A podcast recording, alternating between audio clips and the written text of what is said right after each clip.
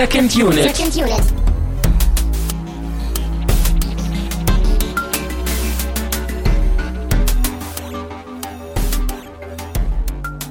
Herzlich willkommen zu einer weiteren, zu einer leicht verspäteten Ausgabe, aber auch in der zweiten 100er-Hälfte sind wir wieder als Second Unit zusammengetreten. Mein Name ist Christian Steiner, ich habe bei mir natürlich auch wieder Tamino Mut. Hallo. Und Tamino, bist du? Ah, okay. Ja, bist ein bisschen haarig geworden. Da. Ja, genau. Chewbacca ist ein entfernter Verwandter von mir. Das war echt gut. Ich hoffe nicht, dass George Lucas das hier hört und sich denkt, Moment mal, die haben meine Soundeffekte benutzt. Aber eigentlich gehören sie ihm ja nicht. Da kommen gleich die Anwälte, ne? Ja, die Disney-Anwälte. Das sind die schlimmsten von allen. Kennst du die Szene bei den Simpsons, wo Mr. Burns die Anwälte ruft und die dann so wie bei der Feuerwehr so diese Stange runterrutschen und dann losfahren? Ich dachte jetzt eher, das wird nämlich gerade irgendwo passieren, weißt du, weil die Anwälte jetzt so von George Lucas... Die Anwaltssirene geht los. Genau, Anwaltsalarm. Ich dachte eher an die Szene von den Simpsons, wo Grandpa diese Charlie Chaplin-Nummer nachspielt und die Anwälte kommen, sie dürfen das nicht tun. Ja, genau das, ja. Aber man merkt schon, wir haben gute Laune hier, ne? Das kann auch am Film liegen, den wir heute gesehen haben. Ich weiß es nicht. Ja, wir haben heute so eine kleine Indie-Produktion geguckt. So ein Geheimtipp. Genau, so was ganz Besonderes, was kaum einer kennt, da muss man sich schon so tief so im Filmmedium so bewegen, um das überhaupt mal gehört zu haben. Ja? Was war das nochmal? Starship Troopers? Ja, irgendwie sowas in der Art. Irgendwas mit Star auf jeden Fall. Ja. Man of Stars. Nee, das war's auch nicht. Last Starfighter? Nee. Star Wars, das war's. Ja. Star Wars. Spaß beiseite, ein Film, den sogar ich kenne.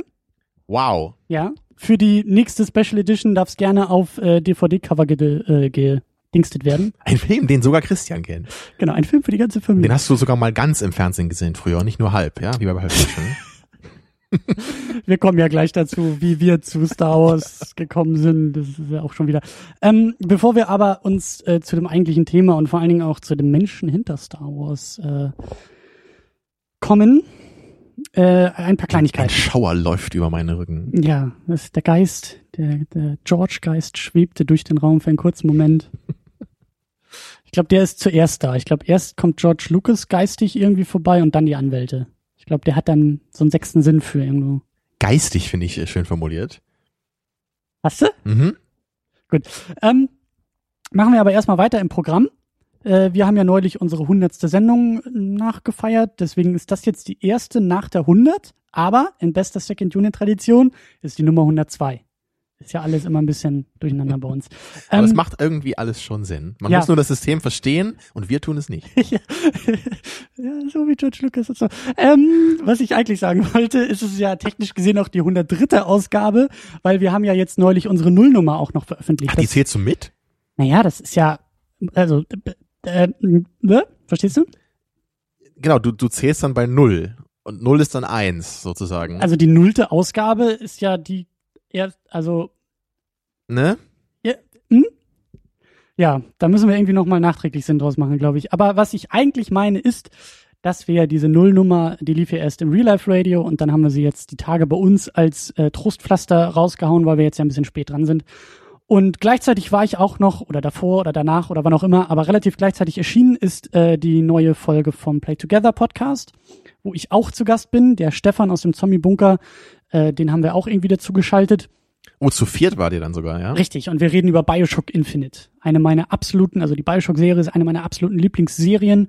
Und da habe ich mich dann natürlich auch ein wenig eingeklinkt und meine Liebe, obwohl ich auch wie in bester Second-Unit-Tradition natürlich auch ein paar Dinge kritisieren muss, tue ich das in dem Fall aus einer Position der Liebe, so wie auch diese Sendung heute auf dem Boden der Liebe ausgebreitet wird. Denn diesen Star Wars, den muss man ja lieben.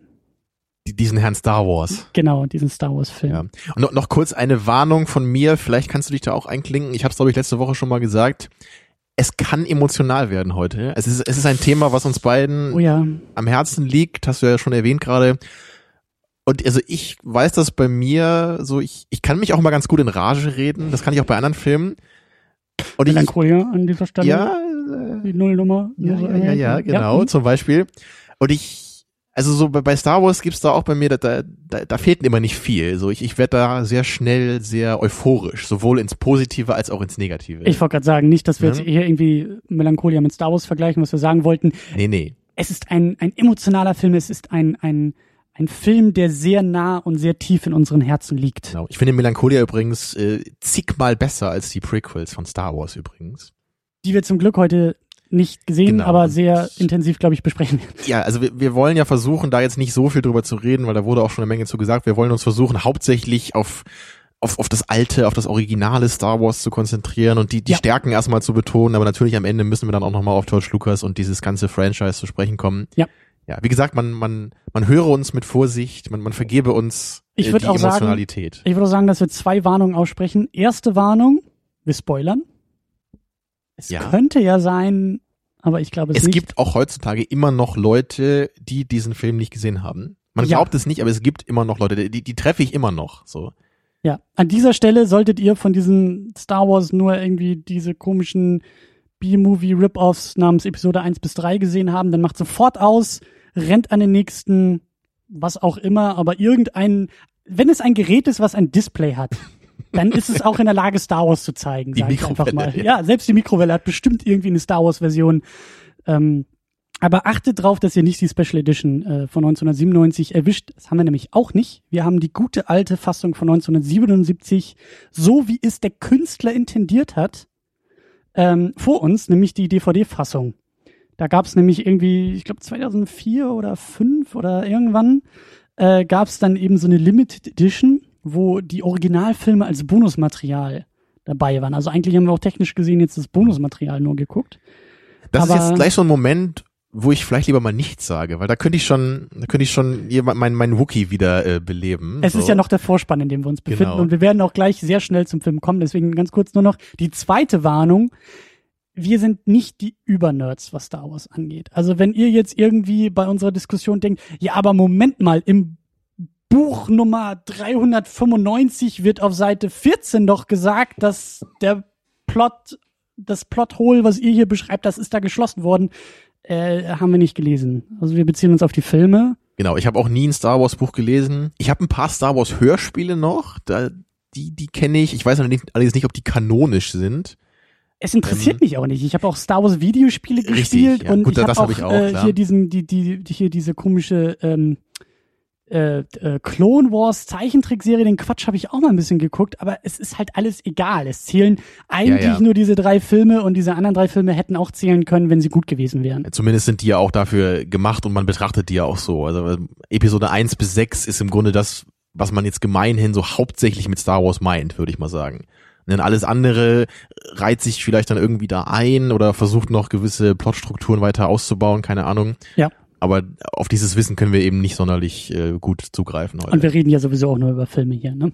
Sonst wären wir ja nicht die Second Unit, sondern was anderes. Genau. So. Was ich noch sagen wollte, bevor wir zu dem Film kommen, der langweilige Ankündigungspart, nur ganz kurz, ich werde lass mich kurz überlegen, ich glaube der 29. März bis zum, ich glaube, 9. April werde ich wieder unterwegs sein. Ich werde durch diese Landen reisen. Ich werde in Zwickau, Leipzig, Dresden kurz, Berlin und Prag sein. Also wenn ihr irgendwo... Christian ist auf Deutschland-Tournee mit Second Unit. Er wird da in verschiedenen großen Sporthallen spielen. Eintrittskarten gibt's ab 50 €, bei Flatter hier. Ja, genau. Also falls ihr irgendwie Bock und Zeit auf einen Schnack und auf einen Kaffee oder eine Cola habt oder so und irgendwie in dieser Region seid...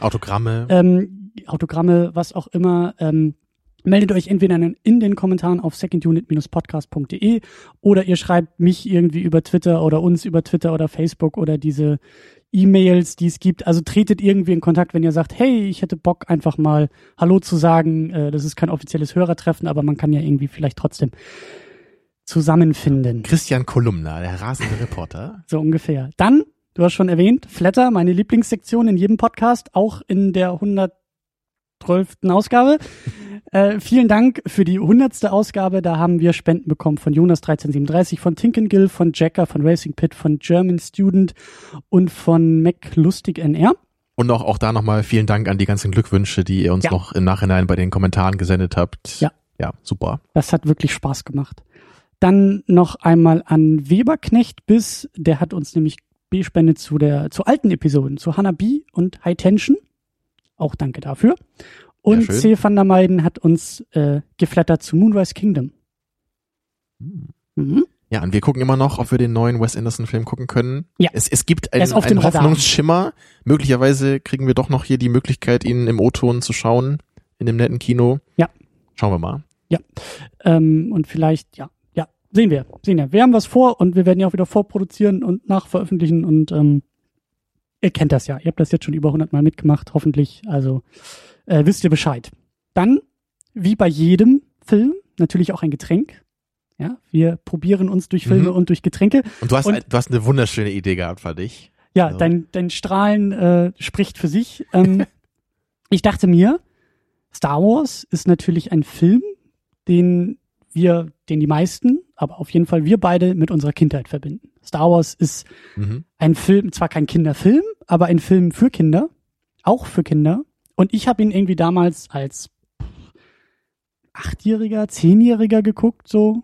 Irgendwie. Ja, bei mir vielleicht. Muss das ziemlich genau auch so in dem Bereich gewesen sein. Und da dachte ich mir, greifen wir doch mal ein Getränk aus dieser Zeit mal wieder hervor, nämlich die wunderbare Capri-Sonne. Die hat früher in der Grundschule immer meinen Schulranzen verziert und geschmückt und das war immer das Highlight dann in der Schule, in der Pause. Ich hatte früher aber immer diese Cola-Version. Cola oder Orange hatte ich auch. Ich hatte fast immer Orange früher. Okay. Und wir haben jetzt Power Team. Das ist so multivitaminmäßig ist das, ne? Ich habe hinten drauf geguckt, es gibt sehr viele Fruchtsäfte, die so mit 1-3% da drin vertreten sind. Ja, ich gucke nämlich vorne gerade drauf und sehe Fruchtsaftgetränk mit 10% Fruchtgehalt. Ja, ja, das ist mir irgendwann früher auch mal aufgefallen und dann dachte ich auch so, ich glaube, so gesund ist das gar nicht. Nee, aber cool ist es. Sie werben ja immer damit, ne, dass es keine künstlichen Aromen und Süßstoffe etc. sind. Ja, es ist nämlich im Grunde nur Wasser und Zucker und zu 10% halt Saft. Wow. Genau.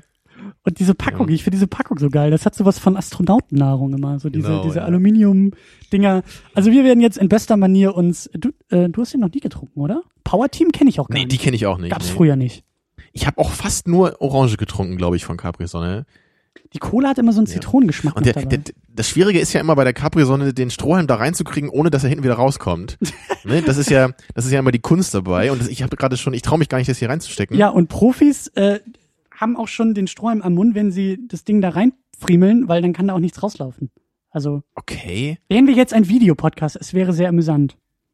Ich mache das in meiner alten, erprobten Methode und es hat funktioniert. Herrlich. Wasser. Oh, jetzt fällt mir ein, ich habe früher auch die Kirsch-Capri-Sonne getrunken. Jetzt erinnere ich mich an den Geschmack. Und der kommt nämlich sehr deutlich hier durch. Es gab so eine Kirschversion davon, die mochte ich nämlich sogar noch lieber als Orange. Sind hier Kirschen drin? Ja. 0,5%. Sind aber keine drauf. 0,5% Kirschsaft habe ich hinten gelesen. Aber ich finde, der Geschmack ist relativ deutlich, oder? Ja, irgendwie schon. Ich finde es bei diesen Sachen immer so schön, dass das, weißt du, da muss immer so mit geworben werden, dass das so gesund sei, ne, damit die Eltern das kaufen für ihre Kinder. So wie bei diesen Kinderriegeln immer mit der extra Portion Milch. So, ja, whatever. Dann kauft ihr halt eine Packung Milch und trinkt ein halbes Glas davon. So, das sind wahrscheinlich so viele wie 1000 von diesen Riegeln dann. Und auch hier wieder, ne? Du musst halt jede Menge Früchte vorne draufdrucken und dann sieht das total gesund aus. Aber es schmeckt auch irgendwie komisch. Also es schmeckt zwar so ein bisschen nach Saft, aber so leicht im Nachgeschmack. Es lebt von der Nostalgie, glaube ich. Also gerade dieser Kirschgeschmack, der erinnert mich wirklich an früher. Oder wenn ich mal hier im Heidepark Soltau war, da habe ich auch immer sowas mitgehabt dann, ne? Das ist so Ferienstimmung auch für mich, so Sorglosigkeit, ne? Sonne, Sommer. Und Tamino, hast du schon die Mathe-Hausaufgaben gemacht? Ich glaube, ich hatte das nicht so oft zur Schule mit wie du. Ich glaube, da hatte ich immer was anderes. Deswegen verbinde ich das eher wirklich mit Freizeit. Echt? Also bei mir war das so Schulbank. Also ich habe es oft bei anderen gesehen, aber ich selber hatte es nur selten dabei. Okay. Ja, ich hätte ja sonst jetzt mit dir getauscht, aber wir haben ja das Gleiche. Also. Ja. Aber das ist echt so schön, weil wir haben jetzt im Grunde genau so über dieses Getränk auch reden können, wie wir jetzt nämlich schön auch erstmal über Star Wars reden können. Ich will jetzt echt schon irgendwie Star Trek oder irgendwas anderes sagen, weil wir am Anfang diesen Scheiß gelabert haben. Star Wars, ja. Ja, was ist unser Vorverständnis zu Star Wars? Ja, Capri-Sonne ist mein Vorverständnis. Also es ist, deswegen wird's, glaube ich, auch so emotional. Und das ist einfach Star Wars. Ich kann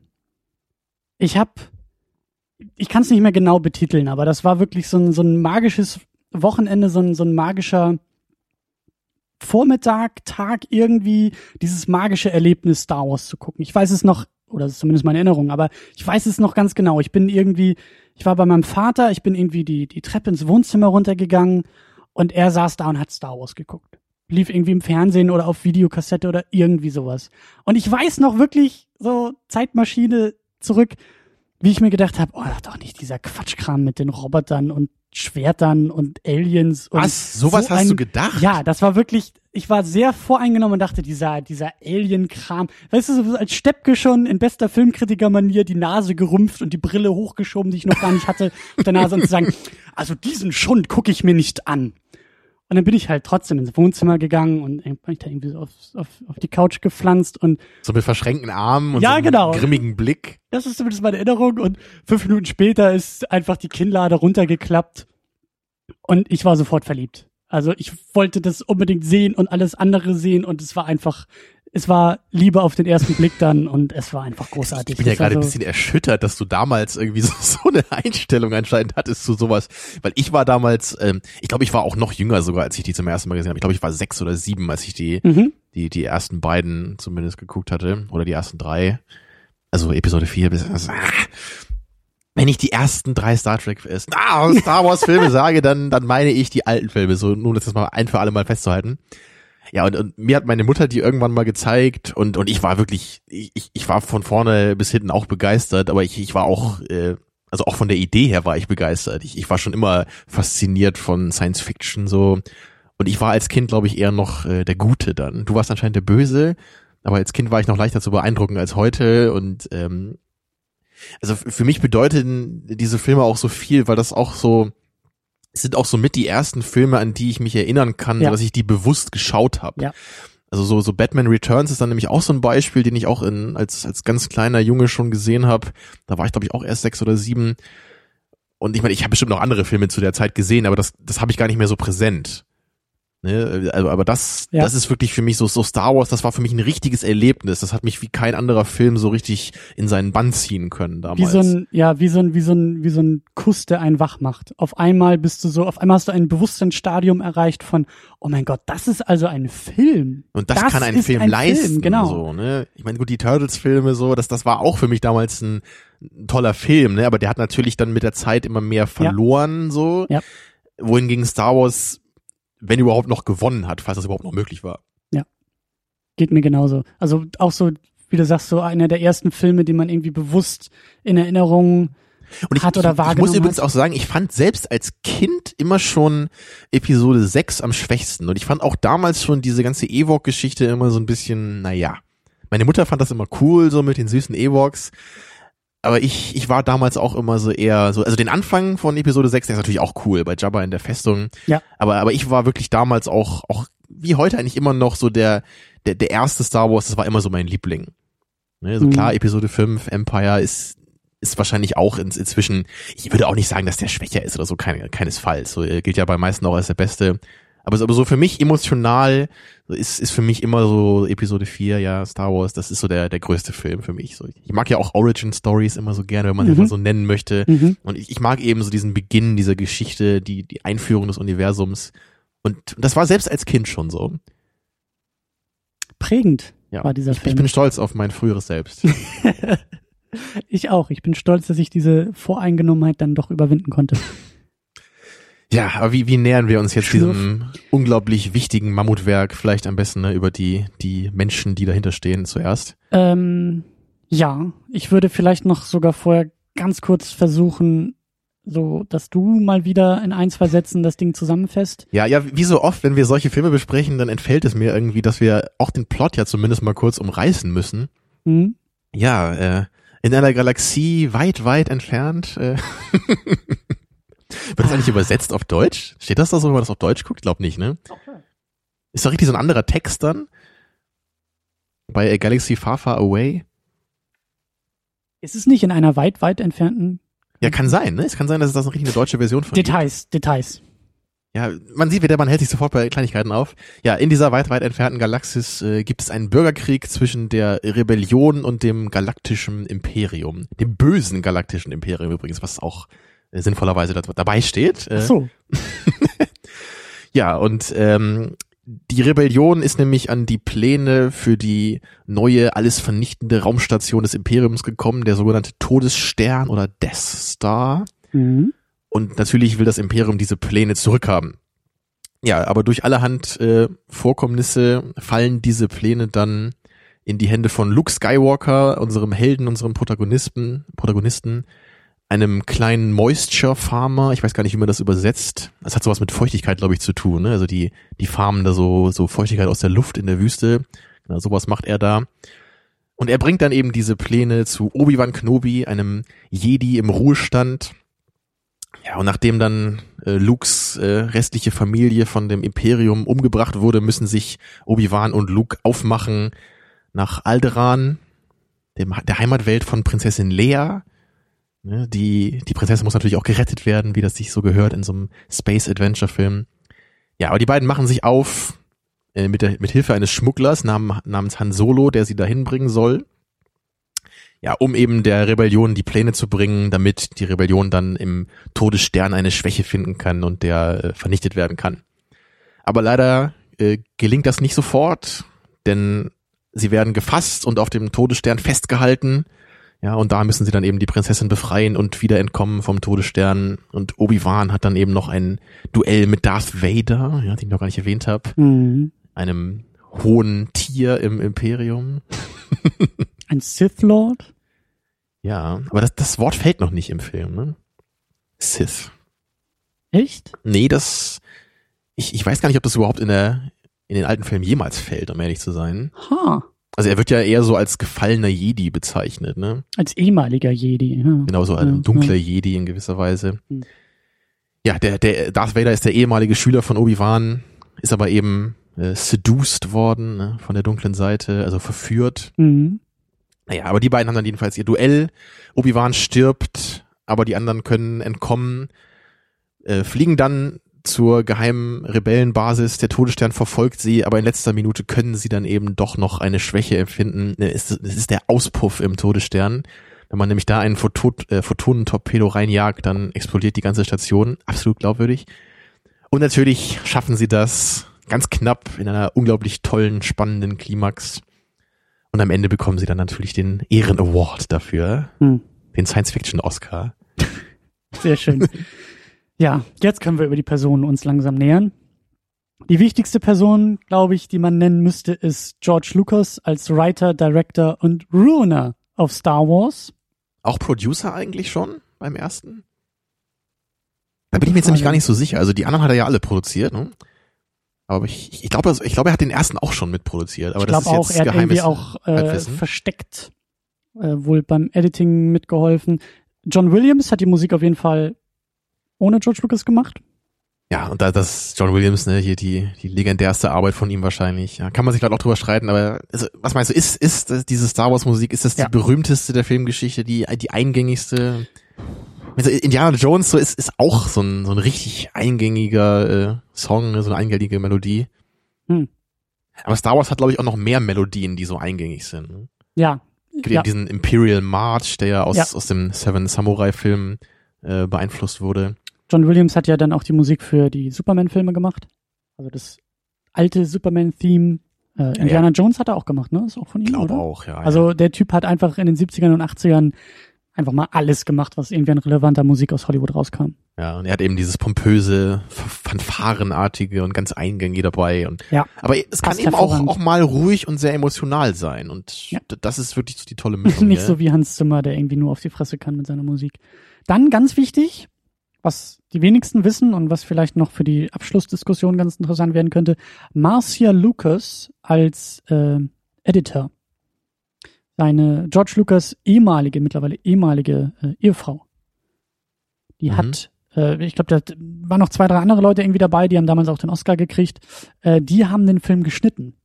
Also endgültig dann geschnitten, ne? Weil es gab ja, glaube ich, auch erst einen anderen Editor noch, da hat sich da George Lucas mit ihm überworfen und die konnten sich da überhaupt nicht einigen, dann musste er ihn irgendwie gehen lassen und dann hat es dann irgendwie seine Frau mit ihm dann zusammen, glaube ich, gemacht und wahrscheinlich noch mehr Leute, ne? Und daher kamen dann eben diese rechtlichen Schwierigkeiten später. Ja, genau, und dann haben wir jede Menge Schauspieler, ich meine, die wenigsten davon sind unbekannt, aber Mark Hamill als Luke Skywalker, Harrison Ford als Han Solo, Carrie Fisher als Prinzessin Leia,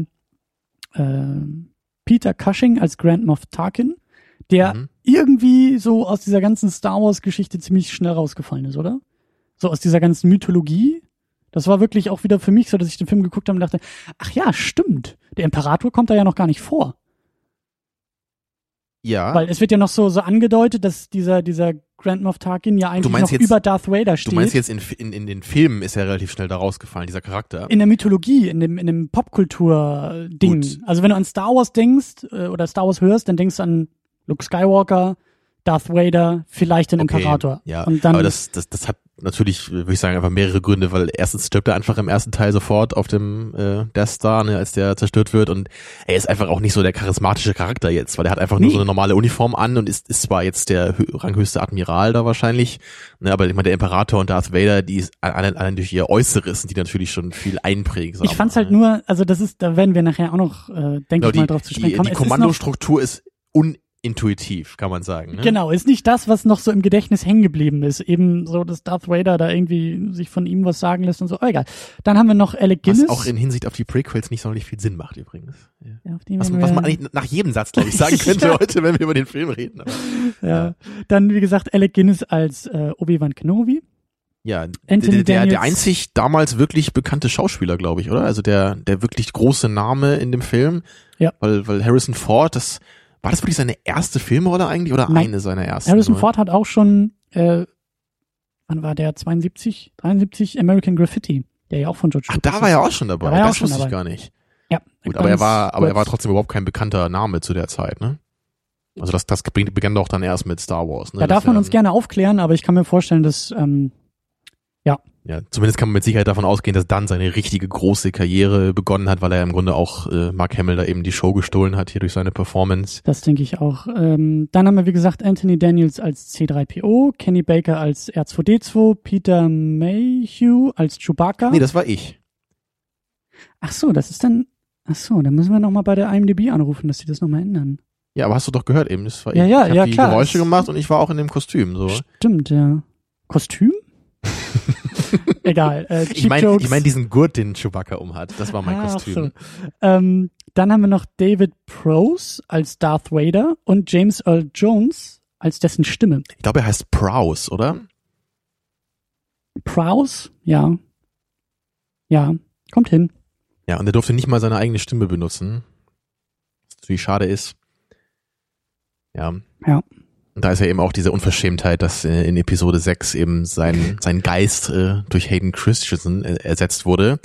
Also die anderen Typen müssen dann als alte Personen Geist sein, nur Darth Vader, ne, der darf dann in seiner jungen Form als Geist sein. Wir wollen ja eigentlich nicht über die Prequels sprechen. Wir wollen den Blutdruck so gering wie möglich halten. Deswegen nochmal ganz kurz die Betonung, wir haben auch die Originalfassung gesehen. Es gibt denn ja dieses Ding, das 1997 zum 20.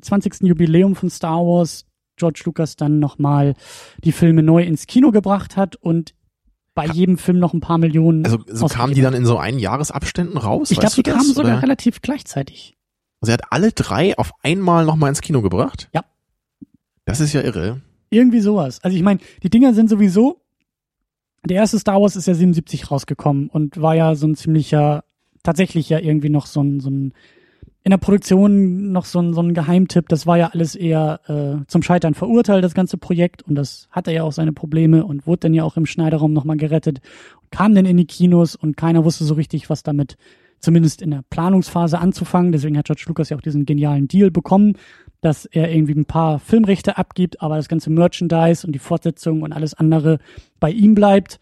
Und ja, da hat er vielleicht den ein oder anderen Dollar mit verdient. Könnte man meinen, ja. Und deswegen, wie gesagt, 20 Jahre später dann diese Special Editions, die halt auch schon den furchtbaren Ansatz, der dann durch die Prequels noch mehr verkörpert wurde, schon in sich getragen hat. Also was da teilweise noch geändert und gemacht wurde, ist ja kaum auszuhalten. Ja, da können wir gleich auch noch ein bisschen drüber reden. Aber erstmal bist du halt wirklich in der tollen Situation, dass du diese drei Filme wirklich auf DVD besitzt, hier in der alten Fassung, und du, das ist ja richtig eine Weltanlage inzwischen, ne? Was kosten die heutzutage? Irgendwie 30, 40 Euro mindestens. Ja. Und du hast die noch relativ günstig bekommen vor ein paar Jahren. Ja. Das Bildformat war ein bisschen schwierig. Wir haben, also du hast ja einen schönen großen Fernseher, aber man schafft es irgendwie nicht, so den richtig auszunutzen, weil das einerseits eben auf 4:3 formatiert ist, ne? Mhm. Und dann hat man halt dann links und rechts die Balken und dann eben auch noch oben und unten die Balken, ne, die halt dadurch entstehen, dass die Kinoversion auf 4:3 gebracht wurde. Ja, das ist dann natürlich ein bisschen schade dann. Also es ist wirklich eine Frechheit, was George Lucas gemacht hat. Also mit dieser DVD-Veröffentlichung das Ganze als Bonusmaterial zu behandeln und eben, wie du gesagt hast, er hat ja dann irgendwie auch noch, entweder zur Special Edition oder vielleicht auch schon vorher, hat er das Ganze auch schon im Breitbildformat nochmal abgetastet, im 16:9 Format, aber nicht bei der alten Version.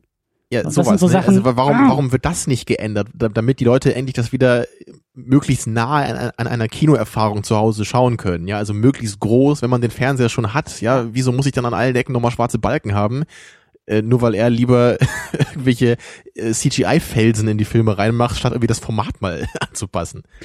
Aber naja. Ja, die Details. Genau. Special Edition versuchen wir ein bisschen auszuklammern und sei auch niemandem geraten, die sich irgendwie anzutun. Genau, ich habe schon erwähnt, ich habe da jetzt auch ein bisschen versucht drauf zu achten. Ich meine, Star Wars ist auch 1000. Mal irgendwie geguckt. Ist bei mir relativ lang her gewesen, aber es ist halt Star Wars. Also bei mir ist es, glaube ich, so 1,5 Jahre her. Da habe ich die ersten beiden nochmal mit meiner Freundin geschaut. Hm. Und den dritten habe ich damals auch gar nicht mehr geguckt dann. Hm. Episode 6, ne? Ja. Nee, weil da hatte ich auch gar nicht mehr so viel Lust zu. Ich meine, ich mag den auch, aber der ist auf keinen Fall so groß wie die ersten beiden.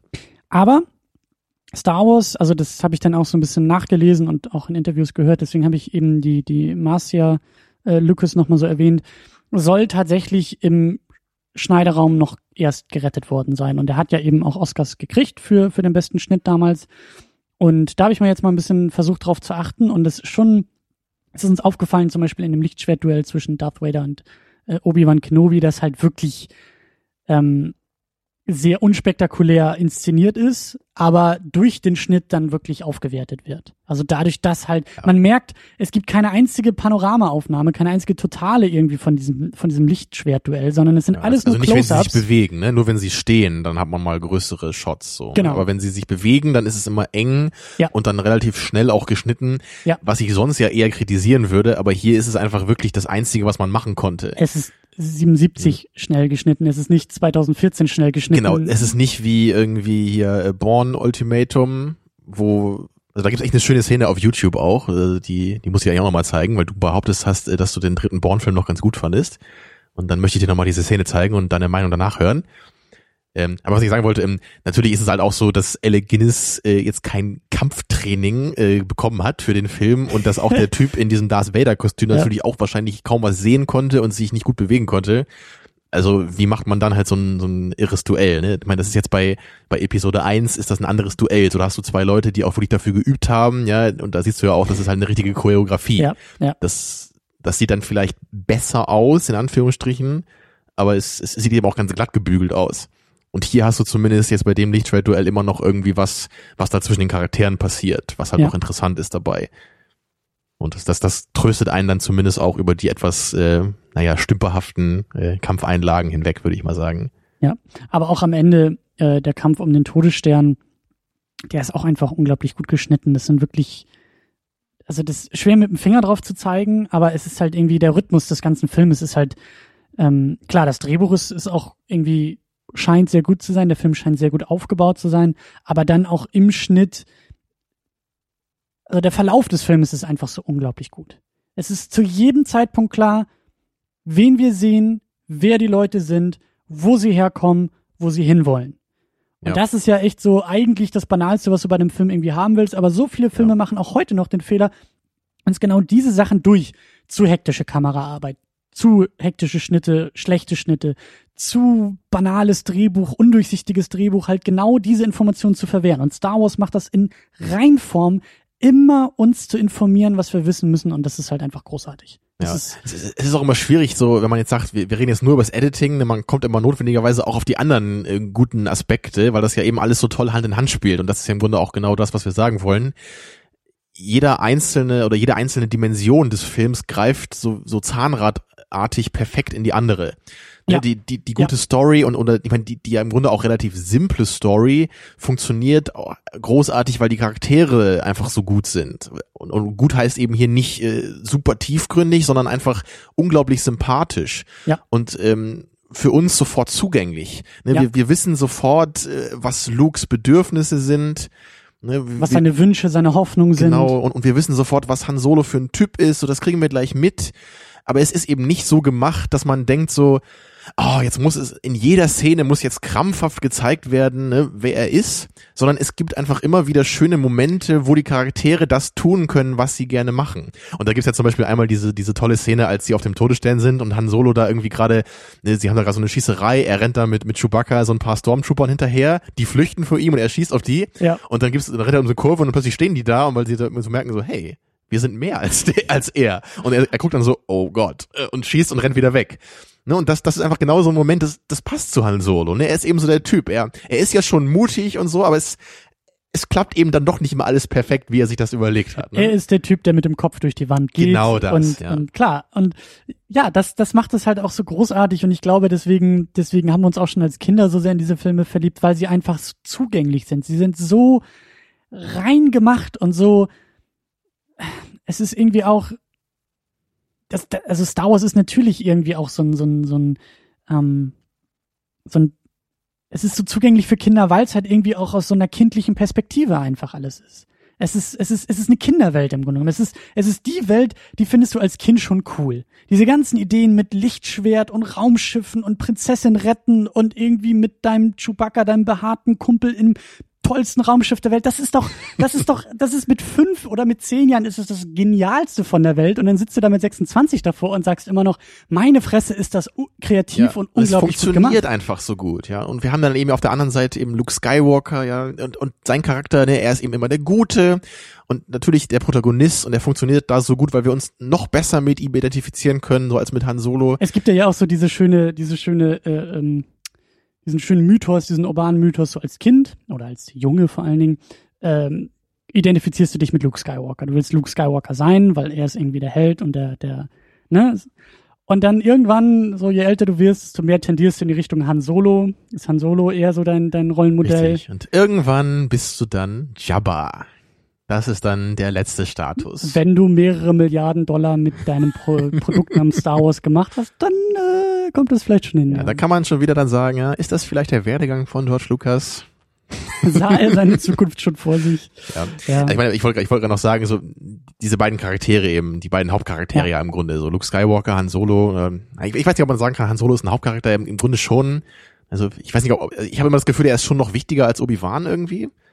Aber vielleicht auch nicht. Ja, das sind technische Unterscheidungen. Aber zumindest, ich habe, glaube ich, das Gefühl, weil einfach so, ich mag das so gerne, dass sich zwischen Luke und Han eben so eine schöne Freundschaft entwickelt. Ja. Wenn sie sich zum ersten Mal treffen, da ist Luke eben total kritisch ihm gegenüber. Er meint, Han Solo will sie nur verarschen, ne, will irgendwie jede Menge Geld von ihnen haben, dass er sie da hinfliegt. Ja. Und er hat ihnen irgendwie ein tolles Raumschiff versprochen. Und dann steht da dieser schrottige Millennium Falcon da hinten. What a piece of junk, sagt er ja, als er den zum ersten Mal sieht. Ja. Aber dann eben auf dem Todesstern dann auch, dann will natürlich Luke die Prinzessin retten und Han sagt, oh Gott, hier, jetzt, wir können uns hier nicht noch mehr irgendwie auf riskante Sachen einlassen. Und Luke ködert ihn natürlich dann mit den Belohnungen und dann, da gab es auch diesen wunderschönen Dialog, so, Luke sagt so, she will give you as much money as you can imagine. Und er guckt nur so, I can imagine quite a bit. Und er sagt ja dann auch irgendwie diese schöne, also erst versucht Luke ihn ja zu ködern irgendwie mit der Aussage von, they will kill her. Und dann sagt Han Solo ja, genau, von wegen, ja, better her than me. Genau, ja. Was ihn auch so in einem Satz zusammenfasst. Und dann merkt man schon so, Luke kriegt halt immer besser so ein Gefühl dafür, was er für ein Typ ist, ne, was Han für ein Typ ist. Und sie erleben dann ja wirklich dieses Abenteuer, wie sie dann von dem Todesstern entkommen können. Und danach gibt's ja eben dann nochmal die große Konfrontation. Ja, Luke vernichtet den Todesstern nur, weil Han Solo in letzter Minute noch eingreift und ihn rettet. Und ich meine, dieser Moment, als sie dann wieder bei der Rebellenbasis da ankommen und Luke aus seinem X-Wing steigt, alle klatschen, ja, und Lea und Han rennen auf ihn zu und sie, weißt du, sie strahlen halt irgendwie, sie umarmen sich alle, weißt du, da kriege ich feuchte Augen bei dem Moment, weißt du, weil das so schön ist. Ja. Das sind echte Menschen, so das fühlt sich an wie echte Emotionen.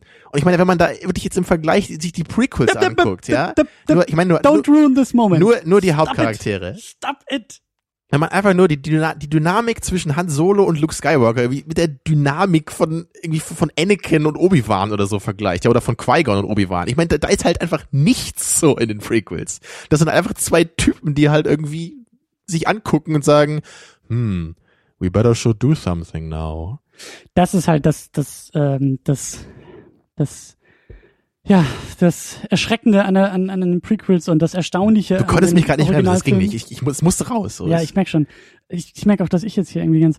Aber was ich sagen will, ist, der Film, den wir heute gesehen haben, Star Wars, der noch nicht mal Episode 4 war, sondern damals wirklich nur Star Wars hieß. Ja, erst ab, wann war das, 81 oder so, kam der Zusatz, ne? Ich glaube, ja. Also nach dem zweiten Teil, glaube ich, kam der dann dazu, oder? Irgendwie sowas, also bevor Episode 6 dann rauskam, wurde das mit diesen Episoden irgendwie eingeführt. Aber ne? Hier haben wir noch, und auch in den beiden Fortsetzungen mit Sicherheit auch noch, aber hier haben wir das noch so in Reihenform, die goldene Regel im Drehbuch schreiben, Show, Don't Tell. Und das ist halt dieses große Verbrechen an den Prequels. Wir kriegen erzählt, was für tolle Buddies die Leute sind und was die nicht alles erlebt haben und dass sie nicht heldenhaft sind, aber wir sehen das alles nicht. Und wie du gerade gesagt hast, hier erfahren wir das mit den Figuren. Allein die Opening-Sequenz von Star Wars. Darth Vader muss nicht einen Ton von sich geben. Er kommt nicht in die Szene und sagt, I am the most evil Jedi in the universe. Sondern du siehst es verdammt nochmal.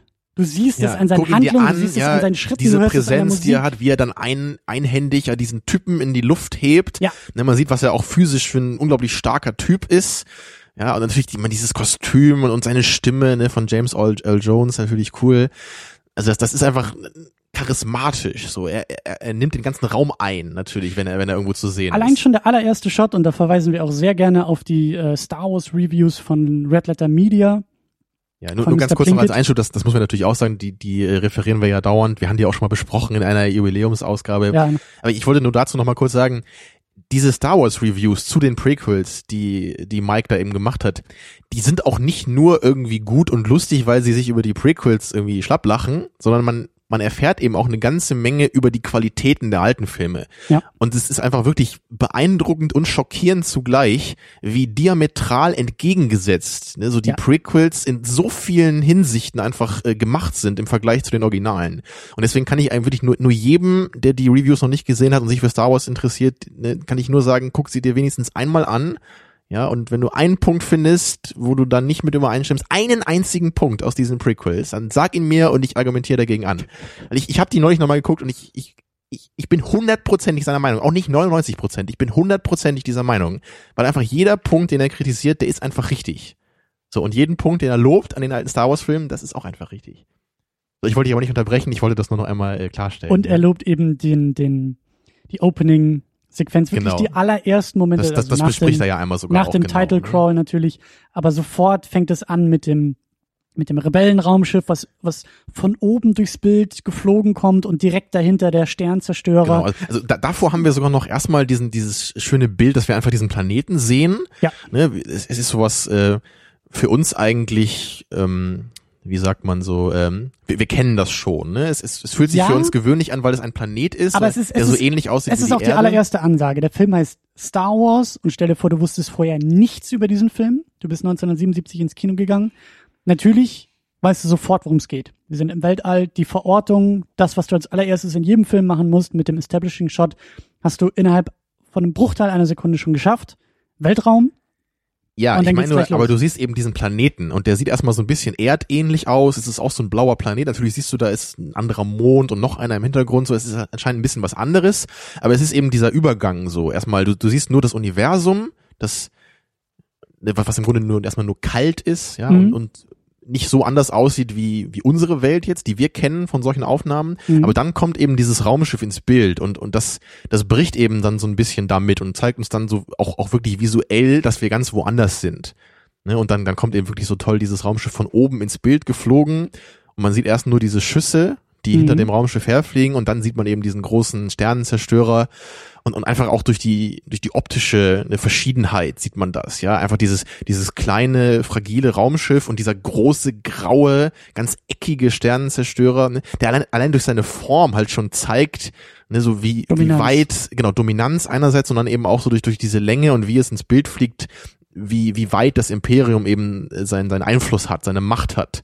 Also es ist im Grunde wie so eine Art Hand, die zu diesem Raumschiff greifen würde. So ein bisschen so wirkt das. Mhm. Ja, und das ist einfach großartig gemacht und es wird nicht gesprochen. Man sieht nur, diese Raumschiffe fliegen, ja, diese Schüsse sieht man.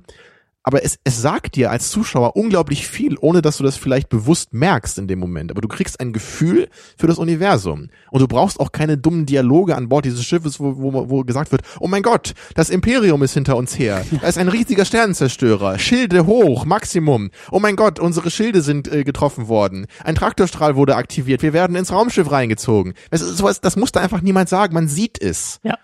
Also es dauert erstmal wirklich ein paar Minuten, bis der erste Satz gesagt wird. Ja.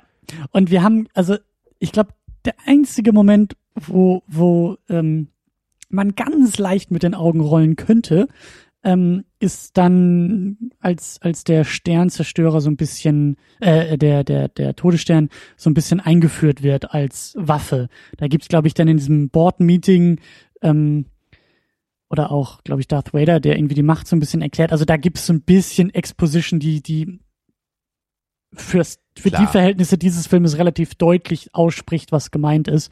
Aber das ist halt so minimal, das sind wir heute schon gar nicht mehr gewohnt. Aber das ist dann auch wieder sowas, ein Todesstern ist eben, ist halt dieses comichafte Ding, das muss halt eben erstmal irgendwie erklärt werden, weil das halt irgendwie für uns als Zuschauer gar nicht so zugänglich ist. Das ist dann eben sehr schwer, das auf so eine ganz reine Form zu machen. Ne? Und das ist ja auch absolut verzeihbar. In jedem Film wirst du halt eben so ein paar Dialoge finden, die dann vielleicht ein bisschen zu deutlich als Exposition zu erkennen sind. Ja. Aber zumindest so am Anfang hier macht der Film das super. Und natürlich schafft er das jetzt nicht perfekt immer zu machen. Aber es gibt eben wirklich, ich würde sagen, es gibt halt viel, viel mehr Momente, die einfach zeigen statt erklären. Ja, und dann kann man eben die paar kleinen Momente, wo das dann mal nicht so ist, auch absolut verzeihen. Auf jeden Fall. Und wo wir schon dabei sind, den Film auch eigentlich eher zu loben. Also den Film auch eigentlich eher zu loben.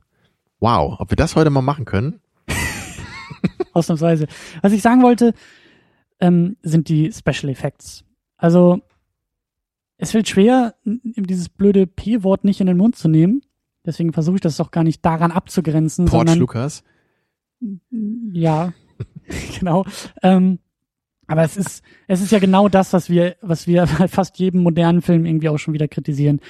Es war einfach noch nicht die Zeit dafür, jeden Schwachsinn im Computer irgendwie zu machen, der 2 Jahre später wieder billig aussieht, weil die Technik sich so schnell verändert hat und das menschliche Auge immer noch so geschult ist, unechte Objekte als solche zu erkennen.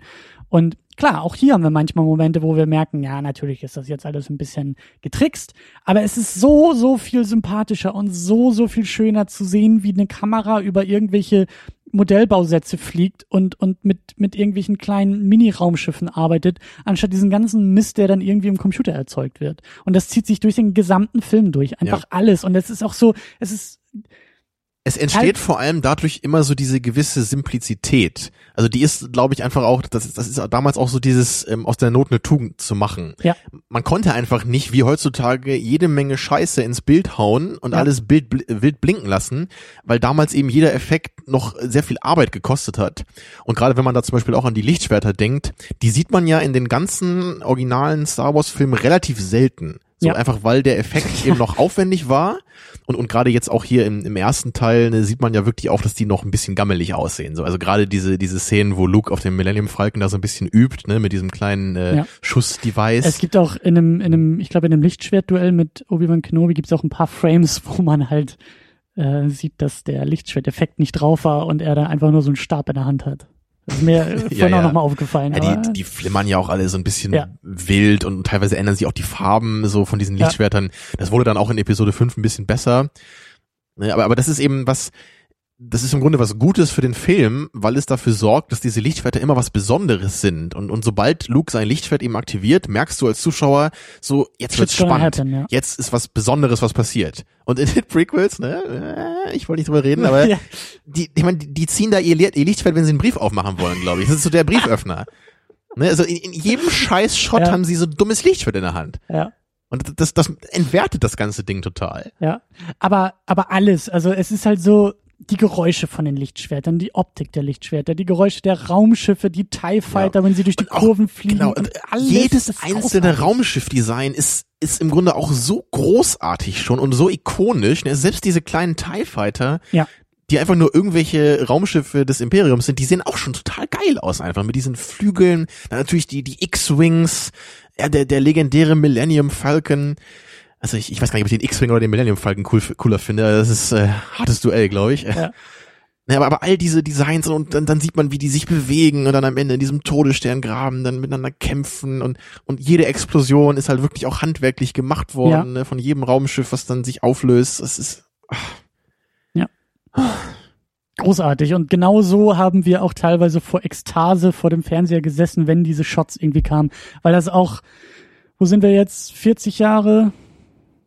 30 Jahre, 35 Jahre, bald 40 Jahre nach Star Wars ist das einfach immer noch fucking great.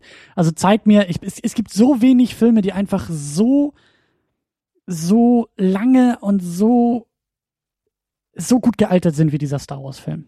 Also ich meine, der erste Superman ist ja auch mehr oder weniger aus der Zeit und die Technik ist heute einfach lachhaft. Ja. Ist halt so. You will actually believe a man can fly. Not really. Not anymore.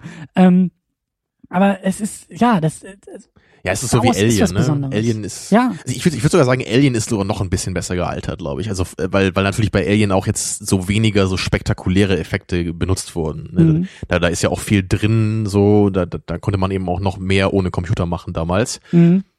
Und, aber klar, Star Wars ist einfach für das, was er tut, unfassbar gut gealtert. Und wenn man sich irgendwelche Filme anguckt, die so selbst 5 Jahre später gemacht wurden, die sehen einfach lachhaft aus im Vergleich dazu. Ja. Ja, wenn man irgendwie an den ersten Tron denkt oder irgendwie The Last Starfighter oder irgendwie solche Filme, die ja auch weniger Budget hatten natürlich, aber das ist halt wirklich ein Witz, diese Effekte. Weiß ich, bei Tron, da haben die irgendwelche komischen Kostüme an und das ist dann irgendwie in so einem 2D-Computerland wird das irgendwie aufgenommen und die spielen dann halt so irgendwie so, Menschen spielen irgendwelche Programme. So ist halt, das ist total lachhaft so, ja.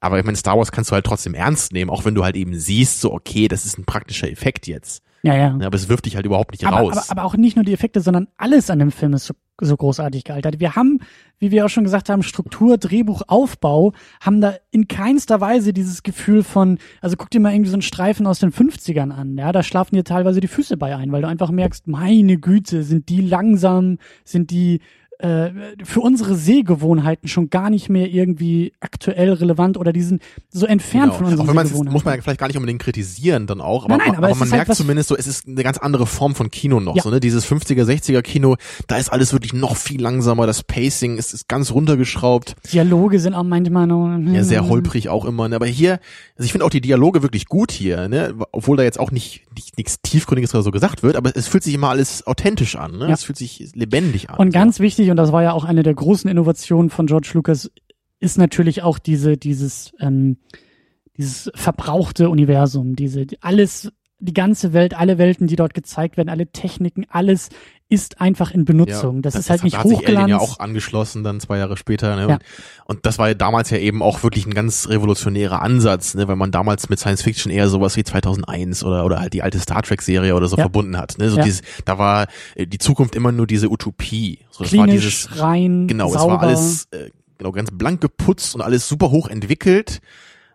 Und Star Wars macht das eben anders. Star Wars bleibt eben in diesem dreckigen Setting, ne? Auch an den Tatooine, ne? Der Planet, auf dem Luke aufwächst, so ist ein Wüstenplanet, ne? Und dann diese Jawas, die dann diese R2-D2 und C-3PO da finden, auch dieses dreckige Fahrzeug, was die haben, einfach großartig. Spitzenidee, die ich gerade bekomme. Stell dir vor, Tatooine in 3D. Der Staub und der Sand fliegt dir ins Gesicht. Wenn wir in Mos Eisley ankommen, weißt du? Mos Eisley ist ja auch ein ziemlicher Widerspruch eigentlich zu einem Wüstenplanet, oder? Machen wir weiter im Programm. Wir sollten keine Ideen haben. Genau, und dann, wir müssen natürlich auch noch über ein paar andere Sachen sprechen. Aber man könnte sich stundenlang allein an einem so einem Punkt aufhalten, weil der Film das einfach so großartig macht. Ne? Aber wir reden auch die ganze Zeit über den Film, ohne eigentlich über den Film zu reden, weil wir hangeln uns nicht so sehr durch den Plot. Wir sind ganz unkonkret bis jetzt. Ne? So fühlt es sich zumindest an. Aber ich meine, man könnte auch einfach jede Szene rausgreifen und sagen, wie großartig das alles gemacht ist. Sagen, look at it! Ja. See the greatness. Ja, aber was haben wir denn hier auf der Checkliste jetzt als nächstes? Naja, vielleicht nochmal der Auftritt von Darth Vader. Dass wir den vielleicht nochmal kurz erwähnen, obwohl wir den gerade eben auch schon ein bisschen hatten. Aber es ist wirklich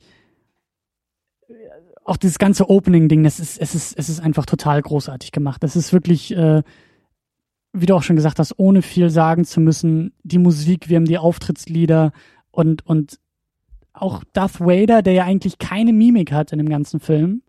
C-3PO, der auch keine Mimik hat in dem ganzen Film. Ja, erst wurde jetzt vor und selbst der ist ja total liebenswert durch die Geräusche, die er dann macht. Ne? Und markant und charakteristisch und auch wieder so dieses Ding, das kannst du mit dem Computer einfach nicht nachmachen. So, du kannst lebensechte Viecher im Computer erzeugen, die aber scheiße aussehen, oder du Wall-E setzt den Leuten... Beispiel. Don't. An den hast du doch sicherlich gerade gedacht, oder? Nein. Der taucht doch einmal kurz auf übrigens. Der ist in diesem Jawa-Transporter. Da ist ein so ein Ding, das sieht aus wie Wall-E. Ich glaube kaum. Nur in echt. Aber du weißt, hast du wahrscheinlich nicht erkannt, weil es echt war. Sorry. Ich werf dir jetzt den Ball zu, der du wolltest, um auch mal wieder in bester Tamino-Manier, du wolltest über Plotholes reden. Du wolltest Star Wars kritisieren. Ich muss ja auch meiner Willenfunktion so ein bisschen nachkommen. Da der Darth Vader / Chewbacca. Ja, genau. Ich habe jetzt hier irgendwie schon 50 Minuten den Film über den grünen Klee gelobt. Und es gibt schon, das muss man fairerweise einfach sagen, es gibt eine ganze Menge Plotholes oder Sachen, die ziemlich wenig Sinn ergeben in dem Film, was natürlich irgendwie auch klar ist von der Materie. Aber man muss eben auch sagen, so auch im Vergleich zu Empire ist wirklich bei Star Wars noch eine ganze Menge mehr im Argen, so in der Hinsicht. Und ich habe mir da jetzt auch noch mal ein paar Sachen notiert heute beim Schauen. Oh, da kommt die Liste. Wir können uns natürlich dann gerne danach darüber streiten, inwieweit das ein Problem ist. Und ich kann es schon mal vorwegnehmen, es ist für mich kein großes Problem, ja, sollte klar sein. Aber ich finde es trotzdem interessant, da mal drüber nachzudenken, über manche Sachen, ne, weil gerade bei Star Wars ist eben auch so, durch diese Atmosphäre, ne, und durch den Sog, den der Film ausübt, ist es immer relativ einfach, sich dem Film einfach hinzugeben und gleich drüber nachzudenken, was da eigentlich gerade für Sachen passieren. I let you decide, but the answers no. Ja. Also ich meine, es geht ja gleich schon los am Anfang, so da wird dieses Raumschiff da eben von dem Sternzerstörer eingesogen, und Prinzessin Leia versteckt eben in R2-D2 diese Pläne und sie schießen dann eben diesen Escape-Pod, da diese kleine Rettungskapsel schießen sie los und da sind diese zwei Typen auf diesem Sternzerstörer und dann, was machen die? Oh, da wurde schon wieder so eine komische Kapsel losgeschossen, aber war wahrscheinlich eine Fehlfunktion, das brauchen wir niemandem sagen und dann müssen wir jetzt auch nicht irgendwie drauf reagieren oder das Ding abschießen oder so, das sind ja keine Lebenszeichen an Bord, so. Ja, Freunde, ihr lebt in einem Universum, wo auf jedem Schiff irgendwie hunderte Roboter drauf sind. So, es ist, ich meine, selbst wenn einfach jemand diese Pläne als Diskette auf diese Basis, dieses Rettungsding gelegt hätte, wäre das halt auch total gefährlich, zum Beispiel. Ja. Also so geht's los. Das ist schon mal ein bisschen so, naja, ne? Und dann geht's eben weiter, als dann R2-D2 und C-3PO bei Luke ankommen, ne? Was ja im Grunde nur durch einen Zufall passiert, da die ja durch diese Jawas da gefunden werden und dann verkauft werden. Ist natürlich relativ glücklich, dass Luke Obi-Wan zufällig auch schon kennt. Ne? Wobei, die Pläne in R2-D2 sind ja für Obi-Wan bestimmt.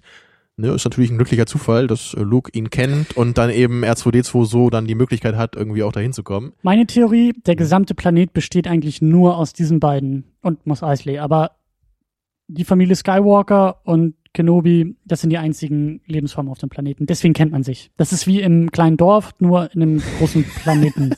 So. Eine gewagte Theorie, ich lasse das mal so stehen. Danke. 1:1. Und dann geht's weiter, als wir bei Obi-Wan dann ankommen und Luke sich mit ihm unterhält. Es ist jetzt kein großes Plothole, aber ich finde es einfach interessant, diesen Moment, weil Obi-Wan da über dieses Lichtschwert redet und er sagt, dein Vater, ne, er wurde von Darth Vader getötet und er wollte aber, dass du dieses Lichtschwert bekommst, wenn du erwachsen bist. Und das ist natürlich mit den Prequels eine totale irrsinnige Kontinuitätsproblematik, weil wann soll das denn bitte passiert sein? Wenn man die Prequels gesehen hat, weiß man, es gab niemals so einen Moment, wo das hätte passieren können. Und außerdem ist es natürlich jetzt selbst in Bezug auf Empire schon ein Problem, einfach weil das dann auch keinen Sinn ergibt, ne? Weil wann soll denn sein Vater, also Darth Vader, was man ja später weiß, wann soll er denn Obi-Wan gesagt haben, hey, ich habe Kinder bekommen, gib denen doch bitte, wenn sie erwachsen sind, mein Lichtschwert. Ne, also warum sollte er das machen, wenn er schon böse geworden ist? Und wenn er noch nicht böse geworden ist, wieso sollte er es dann vorher schon machen?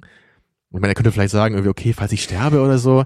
Wir sind halt nicht die Star Wars Experten, aber die Theorie ist eben dann doch da, dass Star Wars in sich abgeschlossen hätte sein sollen. Genau, also der ganze, erste Film Star Wars. Genau, und die Twists aus Empire und später und Prequels, also aber besonders aus Empire schon, dass die auch erst nachträglich so ein bisschen drumherum sind. Deswegen fand ich das nur interessant, weil man nämlich meiner Meinung nach an dem Punkt erkennen kann, dass diese ganze Idee, dass Darth Vader Luke Skywalkers Vater ist, zu dem Zeitpunkt überhaupt noch nicht existent war. Ja. Dass man damals wirklich, also auch wie Obi-Wan das sagt, ne, Darth Vader killed your father. Ja. Also es klingt wirklich so, als wäre das damals wirklich so passiert, als sollte das auch wirklich sein. Und das ist der Punkt. Es wirkt auch nicht so, als ob es schon so irgendwo geschrieben steht, es ist kein Foreshadowing in gewisser Weise. Es ist wirklich so, dass jemand irgendwie erst im Nachhinein diese Idee hatte, hey, dieser Star Wars Film, der kam ja super geil an. Was können wir jetzt so Dramatisches im zweiten Teil machen?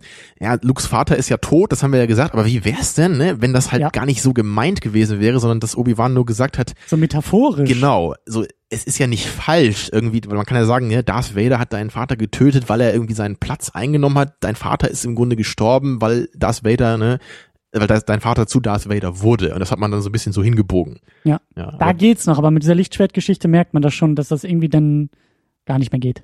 Genau, und auch so diese Sache mit Leia und Luke, dass die Geschwister sind. Ich meine, da erkennt man jetzt keine Anzeichen, dass das nicht der Fall ist, aber man erkennt auch überhaupt keine Anzeichen, dass es der Fall ist. Also ich glaube, das sind alles Ideen, die erst im Nachhinein wirklich dann dazu kamen. Ja, so weiter im Plothole-Rausch hier. Wir sind natürlich dann einfach bei beim Death Star, ne? Also der Death Star, ja, weil was ist das? Es ist halt total absurd, dieses ganze Ding. Das soll halt so groß sein wie ein Mond, ne? Und zufälligerweise sind halt alle Sachen, die irgendwie für den Plot relevant sind, anscheinend fußläufig voneinander entfernt von diesem Hangar, wo sie reingezogen werden. Ich meine, was hätten sie denn gemacht, wenn jetzt irgendwie dieser Gefangenentruck auf der anderen Seite das Ding gewesen wäre?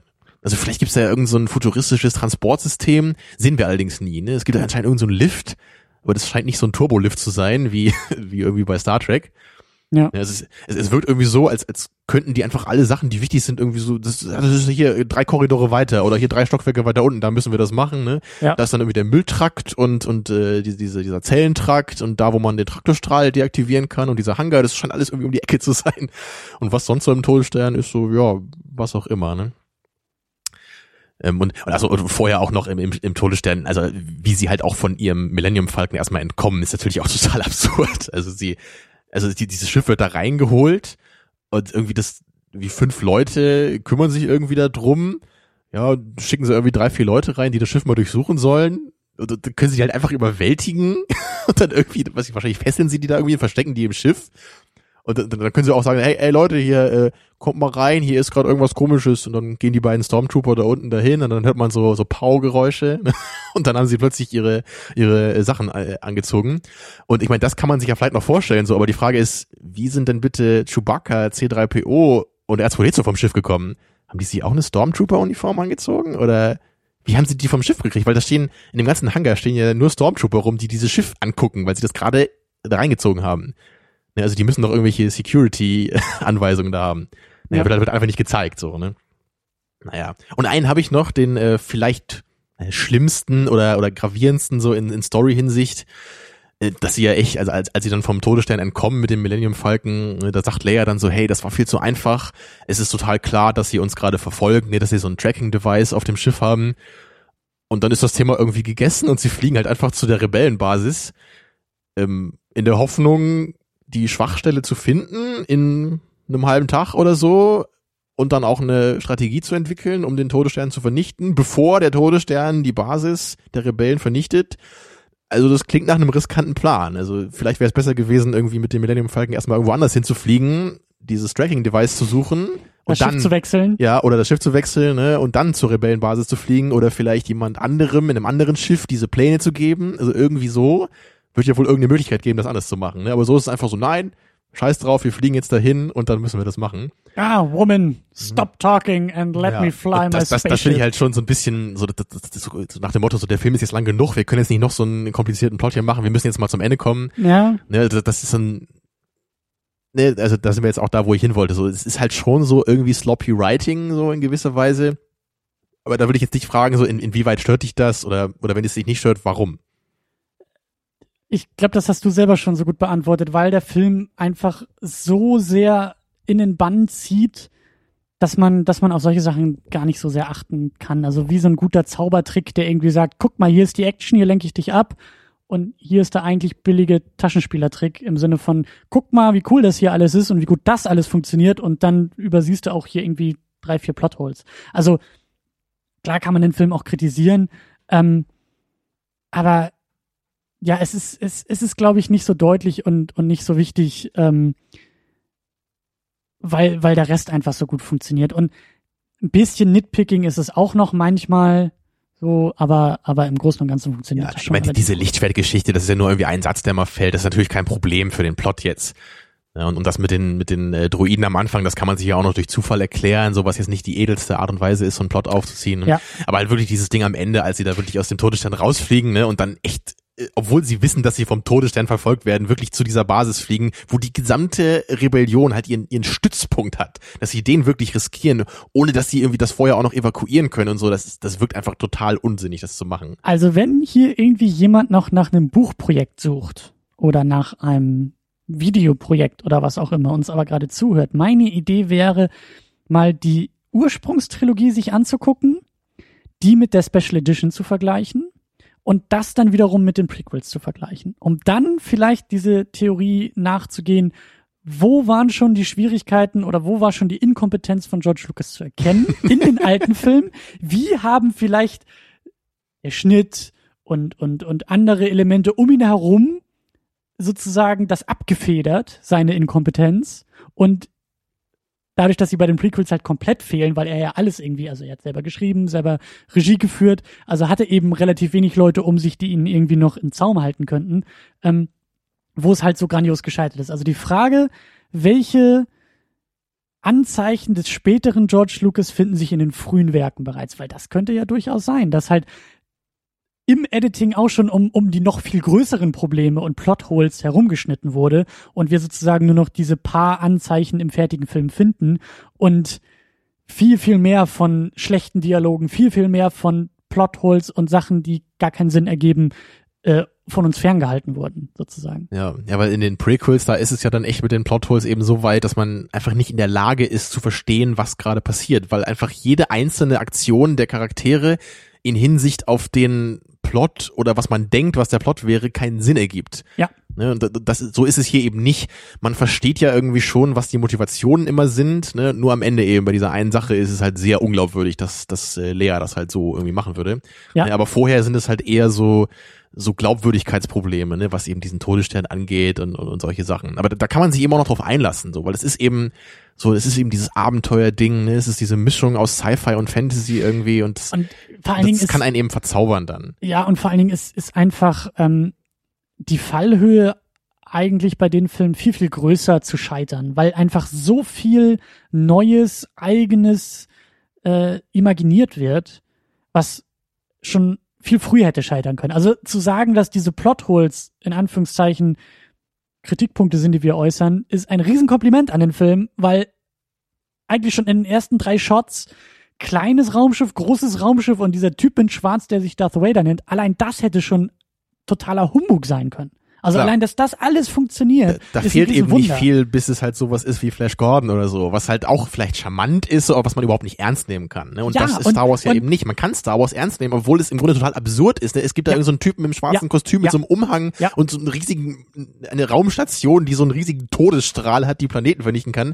Es klingt ja nach völligem Unsinn letztendlich. Ja. Ne? Aber das ist es eben nicht. Es fühlt sich nicht so an. Ja. Und es steht auch alles für viel, viel mehr. Und das ist halt auch so das ist halt auch das Großartige daran. Ja, es sind Filme auch für Kinder. Als Kind wurden wir beide unglaublich verzaubert von diesem Film, aber wir finden auch heutzutage noch tolle Sachen und auch inspirierende Momente, wie du gesagt hast, Freundschaft, Heldentum in Han Solo, aber auch so dieses allein dieser Moment am Ende, wo Luke den Computer ausmacht, an sich selbst vertraut das ist und sein Mentor Momente zu ihm spricht und sagt, vertrau an deine Fähigkeiten, vertrau an die Macht, und das ist doch das sind Filme. Ja. Dafür gucken wir doch Filme. Wir haben ja noch ein paar Szenen uns hier überlegt, die so mit die coolsten eigentlich sind aus dem ganzen Film, oder ich zumindest, und die für mich auch so mit die größten Momente in der Filmgeschichte auch sind. Das sind teilweise auch nur relativ kurze Momente, aber das ist eben, wie schon eben gesagt, diese Opening-Sequence, die ich wirklich unfassbar großartig finde, eine der besten Opening-Sequences so der Filmgeschichte für mich. Ja.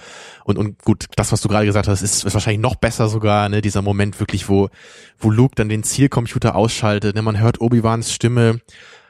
Und das ist eben auch so toll, weil das auch schon vorbereitet wird vorher im Film. Nämlich als Luke auf dem Millennium Falcon diese Zielübungen da macht, ne, da sagt ja Obi-Wan auch schon so dieses Vertraue der Macht, und du musst es nicht sehen, du kannst es fühlen. Und der Zweifler Han Solo, der sagt, ach, das ist doch alles Humbug und alles irgendwelche Taschenspielertricks, und das ist großartig. Aber dann am Ende, als Luke in dieser Situation ist, da weiß er dann eben so, es ist das Richtige. Ne? Er braucht diesen Computer nicht, er kann diese Macht eben fühlen. Da dachte ich auch so, da fragen ja dann die Rebel-Typen nochmal so, Luke, du hast deinen Zielcomputer abgeschaltet, was ist los? Und er meinte so, nichts ist los, es ist kein Problem. Und dann gucken sie sich so an und denken auch nur, der andere müssen dann sagen so, oh my God, he has space dementia. Also sie denken so, er ist jetzt völlig bekloppt. Ja, aber das ist, also, ja, und das sind einfach die großartigen Sachen und die großartigen Stärken von Star Wars, und es ist ein Märchen, es ist Fantasy, es ist Science Fiction, es ist irgendwie Unsinn, es ist Kindheitstraum, es ist alles auf einmal, und trotzdem mit einem großartigen Fundament und einer Halbwertszeit, die wahrscheinlich auch noch Jahrhunderte überstehen wird. Deswegen ist Star Wars eigentlich immer noch. Nenn es doch Doppelwertszeit. Der Film braucht immer eine Dekade oder so, um noch besser zu werden. Genau, den doppelten Wert zu bekommen. Ja, vielleicht auch das. Ja. Und das ist einfach so das Großartige daran, und das ist halt eben, das macht Star Wars in meinen Augen auch zu dem, was es ist, zu diesem. Es gibt in der Filmgeschichte einfach so wenig, was so bedeutsam ist wie Star Wars, und eben auch nicht nur irgendwie Hype, der für 3 Jahre hält und dann kommt irgendwie der nächste Teil und dann ist der wieder schlechter oder besser oder größer oder so. Das sind einfach diese 3 Filme, diese Trilogie von 77 bis 83, die ist einfach in ihrer Reihenform nicht irgendwie ruiniert von George Lucas. In dieser Reihenform ist einfach mit das Beste, was Kino und Film hervorgebracht hat. Da kommt eben auch das, was du ja gerade auch meintest, so dieses, da kommt das Filmhistorische und die Qualität in sich einfach zusammen. Ne? Man kann diese und die Filme, kulturelle Bedeutung auch noch. Also alles, weil oft hast du Filme, die werden zwar hoch gehandelt für 3 Jahre, dann fallen sie wieder raus, und nach 10 Jahren sagt man, weißt du noch, damals fanden wir das alle ziemlich cool. So. Und es gibt nur wenige Sachen, die so bedeutsam auf so lange Zeit sind. Oder eben auch andersrum. Es gibt ja auch Filme, die damals irgendwie dann total vergessen wurden, so wie Blade Runner oder so, und im Nachhinein erst wirklich dann groß entdeckt wurden wieder, und dass die Qualität da erst im Nachhinein gesehen wurde. Ja, oder eben auch alte Filme, die kaum einer kennt, die gut sind, so. Aber bei Star Wars kommt eben alles zusammen. So, der Film hält der zeitlichen Betrachtung statt, ne, und auch der rein qualitativen Betrachtung, jetzt nur so im Vakuum betrachtet, dem hält der Film eben auch stand. Da muss man nicht immer nur sagen, ja, aber damals bla bla bla, ne. Klar, bei den Special Effects, da ging's halt nicht besser, ne, aber eben was den Plot angeht, das hat ja eben unser modernes Kino dann in positiver Weise auch mitgeprägt, so. Also, gerade weil so ein Plot eben in Star Wars so gut funktioniert, ist es ja auch ein Grund, warum so ein Plot eben öfter auch benutzt wird. Ja. Weil er eben für so ein Setting ja auch gut ist. Ja, und es gibt eben halt diese enge Grenze zwischen trivial und simpel. Und simpel ist eben gut meistens. Und es ist essentiell dann oft. Aber es darf natürlich nicht irgendwie, so bei Avatar zum Beispiel, da ist es mir dann halt irgendwie inzwischen einfach zu ausgekaut, oder es ist halt dann auch, da fehlen dann eben die Charaktere, die das zusammenhalten. Ja. So, der Plot an sich, der mag ja funktionieren vielleicht, so für das, was Avatar machen will, so für das Setting und die Message oder so. Aber der kann eben nur funktionieren, wenn du auch Charaktere hast, die halt total sympathisch sind dabei. Ne? Also da ist eben nur ein Zahnrad, würde ich sagen. Ich finde, Avatar ist irgendwie so ein gutes Beispiel. Kann man auch wieder gucken, woran das liegt. Der Film ist 2009 rausgekommen. Wir leben in zynischen Zeiten. Natürlich hat man irgendwie nach ein paar Monaten schon wieder diesen Backlash, der irgendwie einsetzt, und alles, was ihn vorher bejubelt hat, findet ihn jetzt wieder scheiße. Aber Avatar ist für mich so ein Film, wenn ich denke, in 50 Jahren ist es eine Fußnote der Filmgeschichte. Dass man sagen wird, ja, der war oder ist vielleicht immer noch. Ja, in Hinsicht auf 3D oder so. Ne? Auf 3D, aber und hat irgendwie erfolgreichste Kinofilme aller Zeiten, was irgendwie Box-Office angeht. Aber qualitativ ist der durchgekaut. Mal gucken, was die Fortsetzung draus machen, aber das ist so der macht die Welt jetzt auch nicht besser dafür, dass er existiert. Aber Star Wars hat das Kino in so vielen Dingen, wie du gesagt hast, so positiv vorangebracht und auch so wirklich revolutioniert in solchen Bereichen, wovon Kino einfach oder Film immer noch profitiert und eben nicht so nach 10 Jahren, die, weißt du, 3D ist auch nur so eine Eintagsfliege. Das wird irgendwann wieder weg sein, weil dann gibt's irgendwie die nächste technische Spielerei. Vor allem das Ding ist ja auch bei Avatar, es gibt zwar geile Effekte so, ja, die sind gut gemacht und die sehen gut aus, aber du hast halt keine Szenen, die irgendwie im Kopf bleiben. Also zumindest geht mir das so, ne? Und ich meine, auch was ich eben noch sagen wollte, so ist, wir haben ja auch hier noch diese Kamerafahrt, als man zum ersten Mal in diesen Todessterngraben reinkommt, sowas. Das ist ja einfach auch in konzeptioneller Hinsicht so geil. Also man hat das Gefühl, man fliegt jetzt mit diesem X-Wing in diesen Graben. Ne? Ja. Oder auch am Anfang, was ja auch so ein ganz toller Moment ist, auch nur ganz kurz, wo Luke einmal so in die Ferne schaut, so dass der Wind weht ihm durchs Haar, ne? Und dazu diese tolle John Williams Musik wieder und wir erkennen wieder so, Luke ist nicht dafür gemacht, nur dieser kleine Farmer zu sein auf diesem Wüstenplaneten, sondern er ist irgendwie bestimmt für mehr. Also es liegt ein größeres Potenzial in ihm. Ja. Ne? Und das ist halt auch was, das kannst du halt auch nicht nur mit Special Effects machen, so, ne? Da muss eben auch noch dann dazukommen, wie du sie benutzt. So, sie müssen halt auch, ne, ein Konzept haben. Und das ist die große Ironie von und mit George Lucas. Also wenn man sich auch so Sachen anguckt, das macht das finde ich super. Das sollte der alternative Titel für die Prequels sein. Die große Ironie mit und von George Lucas. Ja, also wenn du dir auch die Reviews und so anguckst, da haben sie auch manchmal auch alte Interviews von George Lucas irgendwie reingeschnitten, weil genau das zu der Zeit der alten Star Wars Filme ist er genau auf dieser Seite, wo er auch solche Sachen sagt wie Special Effects können die Handlung nicht voranbringen und das ist nicht nur Special Effects sind für mich ein weiteres Werkzeug, um eine großartige Geschichte. Er hat wörtlich ja gesagt, so Special Effects ohne tolle Charaktere und eine Handlung sind wertlos. Ja. Und dann sagt er in dem Review ja auch so, ja guck doch mal, was der Typ da gesagt hat, George, ist doch super. Warte, du hast das gesagt? Ja, oder auch, er hat ja, glaube ich, irgendwie dann damals, das kenne ich auch noch vom Hörensagen, die Geschichte, aber der irgendwie vom amerikanischen Kongress oder so als Zeuge irgendwie ausgesagt, weil er sich dafür stark gemacht hat, dass Filme, weil dann irgendwie der Trend aufkam, Filme aus den 50ern oder so nachzukolorieren, dass er gesagt hat, nein, das widerspricht ja alles der Intention des ursprünglichen Filmemachers und man soll Filme so belassen, wie sie sind und dann irgendwie Jahrzehnte später also doktert er selber rum. Der Typ, der wirft einem auch so viel hin, um ihn irgendwie zu kritisieren, oder? Also das ist ja...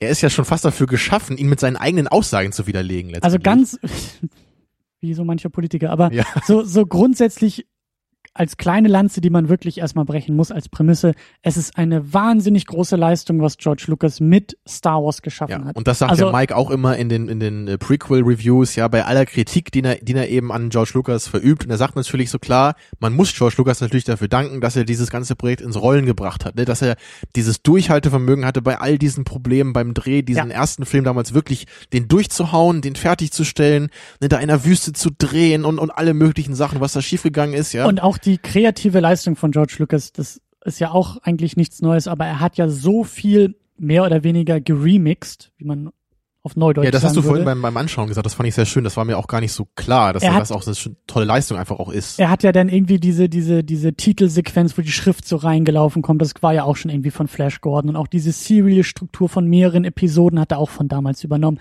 Die Sith und Jedi-Geschichten sind aus japanischen Seven Samurai, da sieht man dieser eine Samurai-Anführer, der hat so einen ähnlichen Helm wie Darth Vader, ne? Und diese Musik kommt wirklich auch aus dem Film sogar, dieser Imperial March. Diese Geschichte und diese Grundidee ist auch, wie heißt er, William S. Burroughs zu verdanken, der John Carter geschrieben hat. Princess of Mars, 1912 schon mit solchen Science-Fiction-Pulp-Geschichten den Grundstein gelegt hat. Also George Lucas, und das ist auch eine Leistung, ja. Also Kreativität heißt nicht nur sich irgendwas Neues ausdenken, in meinen Augen gibt es sowieso keine originellen Gedanken, sondern es ist immer ein Inspirieren lassen, ein Remixen, ein aus Alten etwas Neues erstellen und das hat George Lucas meisterhaft mit Star Wars geschafft. Also wenn du sagst, es gibt keine originellen Gedanken, dann meinst du keine rein originellen Gedanken, oder wie? Keine im Vakuum entstandenen, völlig originellen, eigenen, sondern du bist immer inspiriert. Gut, du brauchst immer Vorgaben, Ideen und es geht nicht darum zu kopieren,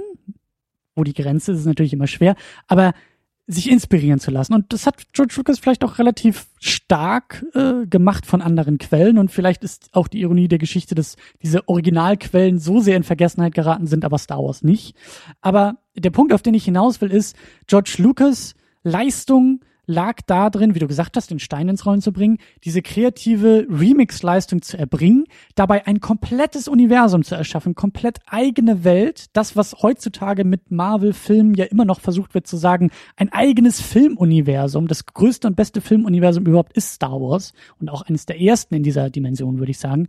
Und die Ironie bei der ganzen Sache ist, dass er bei den Prequels immer noch geremixt hat, aber nur noch sich selbst. Er hat nur noch auf das zugegriffen, was er mit Star Wars schon geleistet hat, indem er sagt, hey, hier Obi-Wan lief doch in so einer Kutte rum, das ist ab jetzt das Zeichen für alle Jedis, mit einer Kutte rumzurennen. Oh, Darth Vader hatte doch ein rotes Lichtschwert. Das heißt, alle Bösen haben rotes Lichtschwert. Ja, und der Titel ist Darth. Jeder heißt jetzt Darth, der böse ist.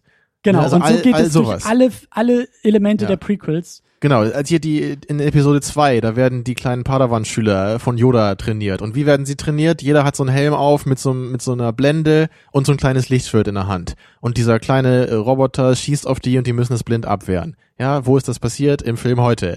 Und ich meine, das ist halt so über alle Maßen dämlich einfach, weil es halt, ich meine, beim Film heute so ist es halt klar, dass in dieser Szene, da hat sich halt Obi-Wan irgendeinen so einen Helm genommen, der da zufällig an der Wand hing, hat Luke das Lichtschwert in die Hand gegeben und sagt, hier, mach doch mal das. Also es ist irgendwas, was er improvisiert hat gerade. Und sich halt vorzustellen, jetzt im Kontext, dass halt das irgendwie was ist, was Obi-Wan noch vor 30 Jahren oder so mal selber erfahren hat, als er irgendwie andere Padawans trainiert hat. So, das ist doch völliger Unsinn. So. Wer denkt sich so einen Scheiß aus, denkt man da. Und die Antwort ist George Lucas. Ne? Ja. Und ich meine, was du gerade noch gesagt hast, ich meine, diese Verbindung, das war mir auch gar nicht so klar. Also es war mir, glaube ich, implizit schon klar, aber also bis du es heute so formuliert hast, war mir das noch gar nicht so präsent. Ne? Und es kommt ja auch noch dieses World War II in Space, kommt ja auch noch so ein bisschen dazu, ne? und auch dieses Ritterding von den Knights, ne? Jedi Knights. Das ist so cool, was das ja echt für eine abstruse Mischung eigentlich ist, aus ganz vielen Ideen, ne, die wirklich so zusammenkommen. Aber höchst originell dabei im Ergebnis. Genau, dadurch wird es eben originell. Aber die Prequels sind überhaupt nicht mehr originell, weil die alles einfach nur kopieren aus den Prequels. Aus den Originalen. Und also das war übrigens auch, also ich glaube, der größte What the fuck-Moment oder Jaw-Dropping-Moment, als ich zum ersten Mal die Prequel-Reviews angeschaut habe. Da war, als Mike halt echt Episode 2 und Episode 5 einfach vergleicht, diese beiden Filme. Und was man da einfach für Ähnlichkeiten erkennt, also bis in die Details. Strukturelle Ähnlichkeiten. Ja, also allein hat solche Sachen so irgendwie, C-3PO wird irgendwie in irgendeiner Weise zerlegt und R2-D2 zieht ihn hinter sich her und so, also von solchen Kleinigkeiten angefangen bis zu diesen ganz großen Sachen, ne, so diese Stadt über dem Wasser, die Stadt über den Wolken, irgendwie der Millennium Falcon versteckt sich hinter oben an diesem Sternzerstörer, damit die ihn nicht scannen können. Ja, Obi-Wans Schiff versteckt sich hinter irgendeinem Asteroiden, damit er nicht gescannt werden kann. Ja. Ne? Auch beide haben so eine Sequenz in so einem Asteroidenfeld und es geht noch ewig so weiter. Also der ganze Film ist wirklich, der wirkt fast wie ein Remake von dem anderen, obwohl natürlich eine andere Story irgendwie drin ist. Aber so viele Images, ne, so viele Story-Ideen und kleine Elemente sind einfach nur kopiert. Ja, und die Lichtschwertduelle sind teilweise ähnlich. Das ist, glaube ich, auch da, wo Anakin und Obi-Wan gegen Count Dooku kämpfen. Das ist dann auch so ähnlich wie Luke gegen Darth Vader kämpft in Episode. Ich könnte auch 10 Minuten so weiterreden. Also das kann ich wirklich nur sagen, guckt euch das an. Es ist so interessant, wenn man sich das mal klar macht. So wie wenig Eigenständiges diese Prequels einfach machen. Ja. Außer natürlich jede Menge Zeug aus dem Computer an die Wand zu werfen und zu sagen, ja, look jetzt, at my lasers. Genau, jetzt hat Yoda auch ein Lichtschwert und wir haben jetzt plötzlich nicht nur 2 Jedi, die kämpfen, sondern hunderte Jedi, die gegen hunderte Insekten kämpfen, in dieser komischen Arena da, wahrscheinlich weil George Lucas irgendwie gerade vorher Gladiator gesehen hat und der irgendwie erfolgreich war ein Jahr vorher oder was. Ne, so, ja. Ich wollte auch so eine Arena haben in meinem Space-Film. Ne? Und also auch noch eine Empfehlung, zu dieser Red Letter Media Geschichte, die haben nämlich auch eine Episode oder 2 Videos sind das irgendwie mit von Half in the Bag, Half in the Bag mit dem Regisseur von dem Dokumentarfilm The People vs. George Lucas, den ich auch im Schrank stehen habe und der wirklich interessant ist. Erstmal die Diskussion bei Red Letter Media ist schon mal sehr schön mit dem Director von dieser Doku, wo sie halt eben dann auch so ein bisschen auch über George Lucas reden und auch so die Frage stellen, ist George Lucas eigentlich der Künstler, der sein eigenes Kunstwerk nicht verstanden hat, oder ist er einfach nur geldgierig, oder was war da los?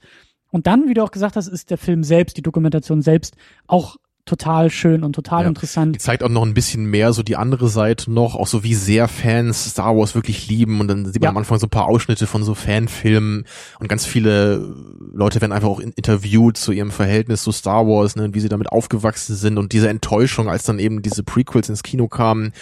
Und da berichten ja echt Leute, dass sie dann irgendwie 10-mal im Kino waren, einmal in der Hoffnung, irgendwann dieses Gefühl wieder verspüren zu können, was sie damals hatten, als sie die Originale gesehen haben. Ne? Ja. Es war so dieses, man wollte anscheinend nicht aufgeben, so man dachte, ich habe doch was Neues von Star Wars, und irgendwie, das sind doch Lichtschwerter, da sind doch auch Jedis drin, das ist doch irgendwie Star Wars, wir haben auch Space-Schlachten, wieso funktioniert es nicht, ne? Wieso nicht? Da ist doch eigentlich alles da, was ich brauche, so wieso klappt es nicht, ne? Und das wird da auch wirklich so sehr in sehr persönlichen Interviews dann auch schön irgendwie da aufgearbeitet. Genau, diese ganze Fankultur wird so ein bisschen aufgegriffen, was Star Wars dann auch in der Popkultur und dann eben auch die einzelnen Leute sagen einfach auch, wie sie zu George Lucas irgendwie stehen. Und was würdest du machen, wenn du ihn treffen würdest? Und manche würden sagen, ich würde mich mit ihm unterhalten, ich würde verstehen wollen, was er macht. Andere sagen, ich will ihm einfach nur in die Fresse hauen. Ja. Ne, also all solche Sachen. Und ich bin, glaube ich, auch eher in der letzteren Fraktion dabei. Also ich bin da einfach eher aggressiv, so. Weil und das ist jetzt auch so ein Schlüsselmoment für mich gewesen, jetzt nochmal diese Sichtung. Also diese ganzen Crybabies, die dann irgendwie auch im Internet zu jedem Scheiß sich denn wieder irgendwie beschweren und sagen, Director XY ruined my childhood. Ja, also das ist zum Beispiel jetzt auch mit Zack Snyder und dem neuen Man of Steel, da ist überhaupt nichts ruiniert. Das ist ein furchtbarer Film, ja, aber ich würde mich niemals hinstellen und sagen, da wurde jetzt Superman ruiniert und oh mein Gott, so. Fühle ich mich erwachsen genug, um sagen zu können, so Butter bei die Fische und den Ball flach halten, und es gibt auch noch ein anderes Leben und alles cool.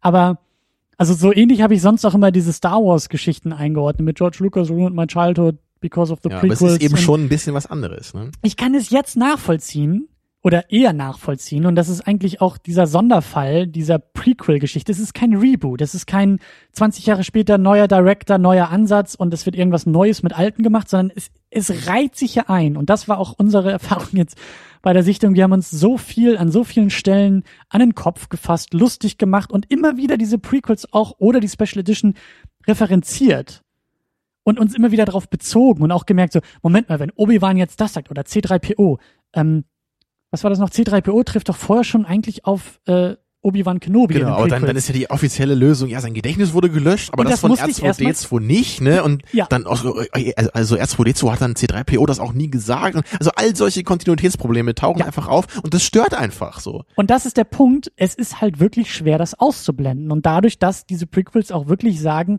wir gehören dazu, wir sind offiziell Canon, wir sind aus der gleichen Hand und aus der gleichen Feder entstanden. Im Grunde ist ja auch so die Idee, so nach dem Motto, du kannst diese 6 Filme nacheinander gucken und dann hast du die ganze Geschichte. Das ist ja der Plan dabei. Das ist ja auch nicht mal, also da wird ja nicht mal gesagt, wie es bei J.J. Abrams und seinen Star Trek, also er sagt ja zumindest, das ist was anderes, ne? Ich will was anderes machen. Ja. Ich bin da zwar auch der Meinung, so einfach ist das nicht. Man kann nicht einfach sagen, ich mache jetzt einen Star Trek-Film, der nichts damit zu tun hat. Ne? Aber das ist eine andere Diskussion. So zumindest ist da der Versuch da, ne, dieses Problem zu umgehen. Aber hier ist es ja nochmal deutlich stärker, weil sich diese Filme ja daran anschließen sollen. Ja. Und dann ist ja auch wirklich so dieser lächerliche Moment in Episode 3, wo dann ganz am Ende irgendwie in den letzten 5 Minuten nochmal so alle Loose Ends irgendwie zusammengepackt werden sollen und plötzlich alle Raumschiffe irgendwie anders aussehen und der Todesstern schon halb fertig ist. Ja, und das macht ja auch schon wieder keinen Sinn. Wenn du siehst, der Todesstern wird in Episode 3 angefangen zu bauen. Und 15 Jahre später ist er dann fertig oder was? So, hä? Also 15 Jahre? So die erste Hälfte hat ein Jahr gedauert und die zweite Hälfte, ne? Ja, weil das ist ja das Ding, weil wir sehen in Episode 6, wie sie 9 Todesstern bauen oder so. Ja, der ist ja dann auch in einem Jahr fertig oder so, ne? Also das macht alles keinen Sinn. Ja, es ist einfach nur da muss dieses Bild, damit die Leute verstehen, ah ja, da ist der Todesstern, der wird jetzt gerade gebaut, so, ne, das ist so dieses, da muss einfach alles krampfhaft zusammengepackt werden, obwohl das eigentlich, das ist wie so 2 Magneten, ne, so ein Nord- und ein Südmagnet, und die passen nicht zusammen, aber da ist einer, George Lucas, ist draußen, der drückt gegen diese Magneten. Ja, und so, das ist das, was am Ende dabei rausgekommen ist. Und dann gibt er irgendwie nach dem ersten Versuch auf, fährt zurück nach Hause, holt das Scheckbuch, holt die Anwälte und versucht das alles mit Geld zu lösen. Und zu dieser Sache wollte ich noch eine Sache sagen, was nämlich auch noch ein Unterschied ist bei dieser Star Wars Sache, ist einfach, dass eben das ja früher so mit den alten Filmen, ne, wie du auch sagtest, so, die sind einfach so relevant, auch kulturell und historisch, da haben ja alle George Lucas unglaublich für gedankt früher. Alle haben ja damals immer gesagt, George Lucas, mein Favorite Director, ja, oder irgendwie, ich liebe diesen Typen, der hat diese Sachen erfunden, ja. Aber der gleiche Mensch hat ja dann später eben diese Prequels gemacht, ne? Das ist ja eben so bei Superman zum Beispiel, Zack Snyder, der hat ja nicht den originalen Superman gemacht. So, ja. Da sind andere Typen involviert gewesen. Ja. Und hier siehst du einfach, du hast den gleichen Menschen, den du früher so geliebt hast, für das, was er getan hat. Und er macht plötzlich etwas, was gegen all diese Prinzipien verstößt, die du früher so gelobt hast an dem alten Film. Es ist der gleiche Typ. Ja. Der gleiche Typ hat früher gesagt, so Special Effects sind nur eine Methode, ein Teil für eine Geschichte. Und heute sitzt der gleiche Typ, ja, irgendwie fett gefressen, ich bin selber fett, ich darf das sagen, mit seinem Kaffee in der Hand auf irgendeinem Klappstuhl. Ja, und sagt, ja, hier habe ich A-Kamera und hier habe ich meine B-Kamera. Und da ist der Greenscreen. Genau, da ist der Greenscreen, jetzt laufen wir da irgendwie durchs Bild und ich sitze jetzt hier rum und gucke mir das an. So willst du einfach nicht diesen Typen sehen. Du willst halt wieder, das war der gleiche Typ, der damals in der Wüste stand und dieses ganze Projekt durchgehauen hat. Und dafür liebst du ihn ja. Und natürlich ist das belastend in persönlicher Hinsicht, wenn du diesen Menschen dann siehst, ne, dass er jetzt im Grunde selber zu dem System geworden ist, was er früher kritisiert hat. Früher eben der Independent-Regisseur, der sich von dem Studiosystem losreißen wollte, und jetzt selber wird er das System. Er wird dieser große Typ, wo es nur noch darum geht, Geld zu machen und so viele Spielzeuge so in seine Filme zu stopfen, also Sachen, die man in Spielzeuge verwandeln kann. Ja. Der Businessman kommt dadurch, nicht mehr der Künstler, sondern der Geschäftsmann. Und wenn man dann auch in Interviews irgendwie hört, sowas wie, oh, hier Titanic, we are never gonna beat Titanic, ja, das gibt's da aus den Behind the Scenes von Episode 1. Also, dass solche Gedanken da überhaupt dabei sind. Also er macht den Film und er will jetzt auch den erfolgreichsten Film aller Zeiten wieder machen, weil ja Star Wars damals, ne, durch Glück eben so erfolgreich wurde. Man will einfach nicht an einen Künstler diesen Anspruch stellen. Man will, dass der Künstler, ne, weißt du, wenn du jetzt irgendwie an Leute denkst wie Jim Jarmusch oder so, ja, denen ist das doch scheißegal, wie erfolgreich ihre Filme werden. Die machen halt weiter ihre kleinen Independent-Dinger, ja, oder David Lynch oder so, die sind halt Künstler, ne? Die machen einfach ihr Ding. Und natürlich ist es cool, dass sie davon leben können, das wird sie sicherlich auch freuen, aber sie werden trotzdem noch ihr Ding machen und sie werden nicht gucken, ne, wie kann ich jetzt den nächsten Lynch-Film machen, dass alle Leute den unglaublich geil finden werden. Ich meine, es ist ja auch nicht irgendwo verkehrt, also Hollywood ist halt auch irgendwie eine Industrie und es ist ein Geschäft und es sind irgendwie auch ist das Stichwort, ja. Genau, und das ist halt eben so, das Tragische bei George Lucas ist ja irgendwie dieser Ansatz oder zumindest dieser Blick von außen, den wir alle ja nur haben. Die Frage ist wirklich aus dem Künstler, ist der Künstler, ist er selber, ist diese Darth Vader Metapher, ist das sein Leben? Ja, ist er der naive, hoffnungsvolle junge Mann gewesen, der dann irgendwann so der dunklen Seite der Macht verfallen ist, nämlich dem Geld. Genau, also Darth Vaders Geschichte ist ja schon so ein bisschen die Citizen Kane-Geschichte irgendwie auch, ne? Ja. Also der kleine Junge, der von zu Hause weggebracht wird, seine Ideale entwickelt, aber dann eben verfällt. Ja. Ne? Und das ist dann irgendwie Darth Vader so und dann ist eben die Frage, ist George Lucas irgendwie dann auch sein eigener Darth Vader oder so? Ja, und das ist vielleicht noch ein Punkt, wo wir kurz anknüpfen können. Es gibt ja neue Star Wars Filme.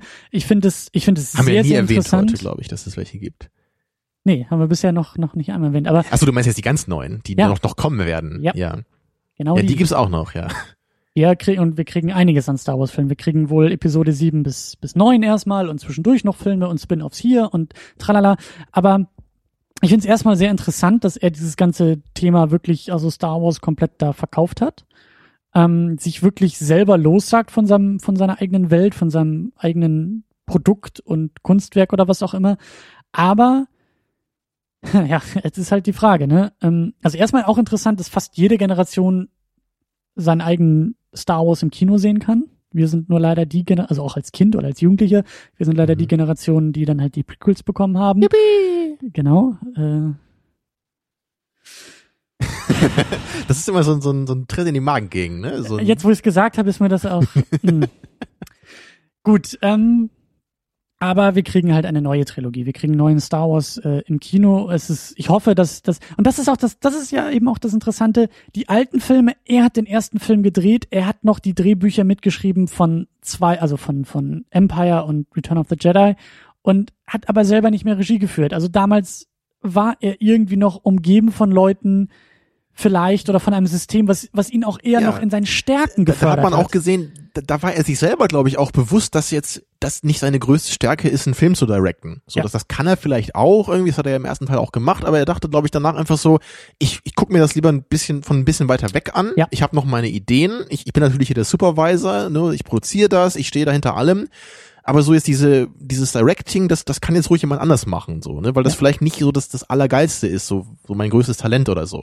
Ja. Und das ist doch auch eine coole Sache, wenn man das halt irgendwie einsieht und dann einfach auch sagt, so, ja, dann macht das doch andere Leute, ist doch okay.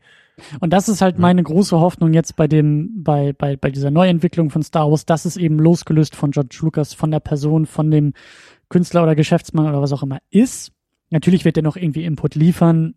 Ich hoffe, dass er, wie du gerade gesagt hast, so aus der Distanz irgendwie drauf guckt, und vielleicht irgendwie mal einen gut gemeinten Kommentar von sich gibt. Aber ich weiß auch nicht, wir machen ja nichts irgendwie mit Film-News, weil Film-News sind in dem Moment, wo man sie ausspricht, eigentlich schon wieder lange überholt, weil Hollywood eine reine Gerüchte, Küche und Maschine ist. Ich glaube, die einzige Film-News, die wir bis jetzt gemacht haben, war auch genau das, ne? Als das, glaube ich, zum ersten Mal erwähnt wurde damals. Ja. Ich weiß gar nicht, wo das war. Aber das... Ich weiß auch nicht, was ich jetzt davon halten soll, von diesen ganzen Entwicklungen. Ich weiß einfach nicht, ob wir überhaupt... Also ich finde es interessant, dass Star Wars jetzt sozusagen... in die Allgemeinheit überführt wurde in Form von Disney. Also Disney hat jetzt einen Riesenschatz von Filmemachern, von Künstlern, von Leuten. Mit Marvel scheint es ja auch einigermaßen zu klappen. Also Disney ist eigentlich in der Lage, das Beste rauszuholen. Aber dann frage ich mich wieder, kann das auch so funktionieren? Will ich ein Star Wars von J.J. Abrams überhaupt sehen? Oder was will ich überhaupt von einem neuen Star Wars? Eben. Also mein Gedanke, der mir ein bisschen Hoffnung gibt, ist, es ist unmöglich, dass es noch schlechter wird. Dazu stehe ich, weil also ich kann dazu auch sagen, so klar, so schlechtestes aller Zeiten ist immer ein blöder Kommentar, aber für mich persönlich kann ich sagen, ich finde, die Star Wars Prequels sind mit die schlechtesten Filme, die ich jemals gesehen habe. Und das meine ich halt in der Weise, also, weiß ich, wenn ich jetzt irgendeinen Film auf Tele 5 gucke, dann ist der halt auch furchtbar schlecht und langweilig. Aber eben weil sich diese Filme in den Kontext von Star Wars eben stellen, ist das für mich einfach eine höhere Fallhöhe. Eine größere Fallhöhe. Also die kommt einfach automatisch damit. Für sich genommen wären die Prequels einfach belangloser Scheiß. Genau, für mich, sonst wäre das sowas wie John Carter für mich. So, das hat mich überhaupt nicht interessiert, den fand ich belanglos, der hat nicht funktioniert so, aber das ist für mich so ein Film, den gucke ich mir einmal an, finde ich öde, denke ich nicht mehr drüber nach. Ja. Aber da mich eben diese Prequels nicht mehr loslassen, weil ich eben so ein großer Star Wars Fan eben bin, ja, ist es für mich einfach was mich so erzürnt, weil ich all diese Probleme eben sehe, die nicht da hätten sein müssen. Alles, was in den alten Filmen besser gelöst wurde.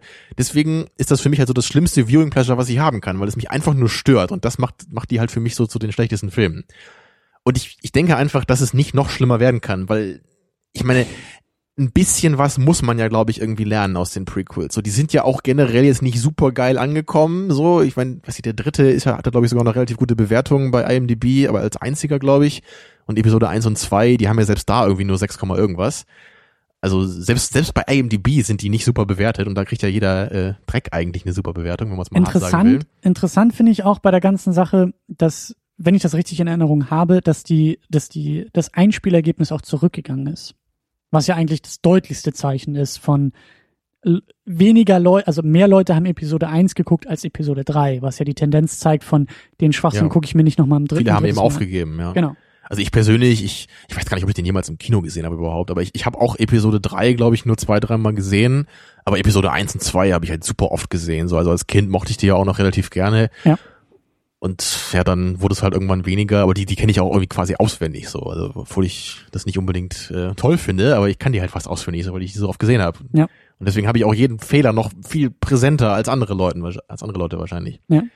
Naja, jedenfalls, ich hoffe mir einfach für die neuen Filme, dass man da sich auch traut, so eine gewisse Distanz einfach zu wahren, dass man nicht versucht jetzt, ne, dass man irgendwie Geschichten von Charakteren erzählt, die jetzt irgendwie schon mal da gewesen waren, sondern dass man echt mal sagt so, ne, das ist natürlich Star Wars und es gibt hier vielleicht irgendwie auch Jedi oder so, aber das ist eine ganz neue Geschichte, das spielt ganz woanders in dem Universum. Ja, ne, wir können uns darauf einigen, wir wollen nicht die Kinder von Leia und Han Solo sehen, die dann in zweiter Generation bei ihrem guten Onkel Luke vorbeigucken und dieser ganze Quatsch. Ich glaube, das haben wir damals auch schon gesagt, als wir diese News verbreitet haben. Ne, weißt du, was das große Problem ist? Ich glaube, fast alle, Mark Hamill, Harrison Ford und Carrie Fisher haben durchblicken lassen, dass die irgendwie involviert sind mit dem neuen Film. Als Hologramm irgendwo für 2 Sekunden in der Ecke okay, aber ich will wirklich nicht die alten Gesichter von denen sehen und dieses, ach, weißt du noch damals und jetzt sind unsere Kinder dran. So dieser ganze Quatsch, wie du gesagt hast, zieht das so weit wie möglich weg von dem, was wir von Star Wars kennen, weil Star Wars ist einfach auch dieses Universum. Star Wars ist das Imperium, die Rebellion, Lichtschwerter, diese ganzen ikonografischen Sachen. Can you tell me again how you destroyed the Death Star? Because they're building a new one and I have to fight it now. Genau das. Das ist meine größte Befürchtung bei den Dingern. Aber ich bin echt, ich bin gespannt. Also überhaupt, dass sich dieses Kapitel nochmal so öffnet, für uns auch. Ja.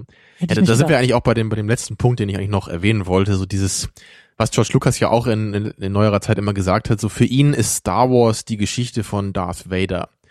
Und das ist halt ein Punkt, den würde ich auf einer anderen Weise eher persönlich kritisieren, weil das, natürlich kann man kann das so empfinden, man kann sagen, für mich ist das der zentralste Charakter, ja. Aber ich persönlich empfinde das halt als ziemlich merkwürdig, weil auch gerade hier im Star Wars Film heute hat man einfach gesehen, er ist ein Teil einer Geschichte, er ist gar nicht so wichtig, er hat auch gar nicht so viel Screentime, ja. Er ist eben so der Villain, ne? Er ist am Ende, sogar in so einem TIE Fighter unterwegs, ja, wo er einfach getötet werden könnte. Also er ist eigentlich einfach nur irgendein Unteroffizier. Er ist halt ein besonderer Unteroffizier, ja. Aber er ist nicht das Zentrum dieser Geschichte oder so. Ja. Und das ändert sich auch in Episode 5 und 6 nicht. Da wird er zwar ein bisschen wichtiger, auch für Luke, ne, eben durch diese Vatergeschichte, aber er ist immer noch ganz klar ein Teil einer Geschichte und die Geschichte ist um Luke, um Han etc. Ja. Und in den Prequels haben sie natürlich versucht, das Ganze irgendwie als so eine Art Charaktergeschichte aufzuziehen von Darth Vader. Aber das ist für mich schon so ein Ansatz, also wie gesagt, den kann man machen und das kann man auch besser machen, als es gemacht wurde offensichtlicherweise, aber ich bin da auch, genau wie Mike das auch gesagt hat in den Reviews, das hätte für mich gar nicht sein müssen, so, warum kann Darth Vader nicht dieser coole Typ sein, so wie Boba Fett, ja, einfach dieser Kopfgeldjäger, ne, ja. Der einfach, der hat ein markantes Aussehen, der ist cool, man freut sich, wenn der zu sehen ist, der hat seinen Teil in dieser Geschichte zu erfüllen und das ist cool. Ne, also wieso muss das jetzt alles irgendwie auf diese eine Geschichte fokussiert sein? Ne, also das ist eben genau dieses Ding und ich hoffe eben, dass sie das jetzt nicht nochmal versuchen, dass sie jetzt nicht eben irgendwie das wieder an diese Darth Vader Geschichte irgendwie ranhängen wollen, sondern dass sie sich trauen, einen eigenen Zyklus zu machen in diesen 3 Filmen, die, genau wie du sagst, vielleicht so an kleinen Ecken, ne, durch ein Hologramm oder was auch immer, durch so eine Hommage mit den anderen Filmen verbunden ist, ne, durch das Raumschiff-Design, durch die Benutzung von Lichtschwertern meinetwegen auch noch. Ja. Ne, das können Verbindungen sein, da kann ich mich mit anfreunden. Aber wenn die Filme das irgendwie anders machen, ich kann mir echt beim besten Willen nicht vorstellen, dass das irgendwie funktioniert. Also, dass man irgendwie da so eine Geschichte mit Luke Skywalker oder was erzählt oder seinen Kindern, also das...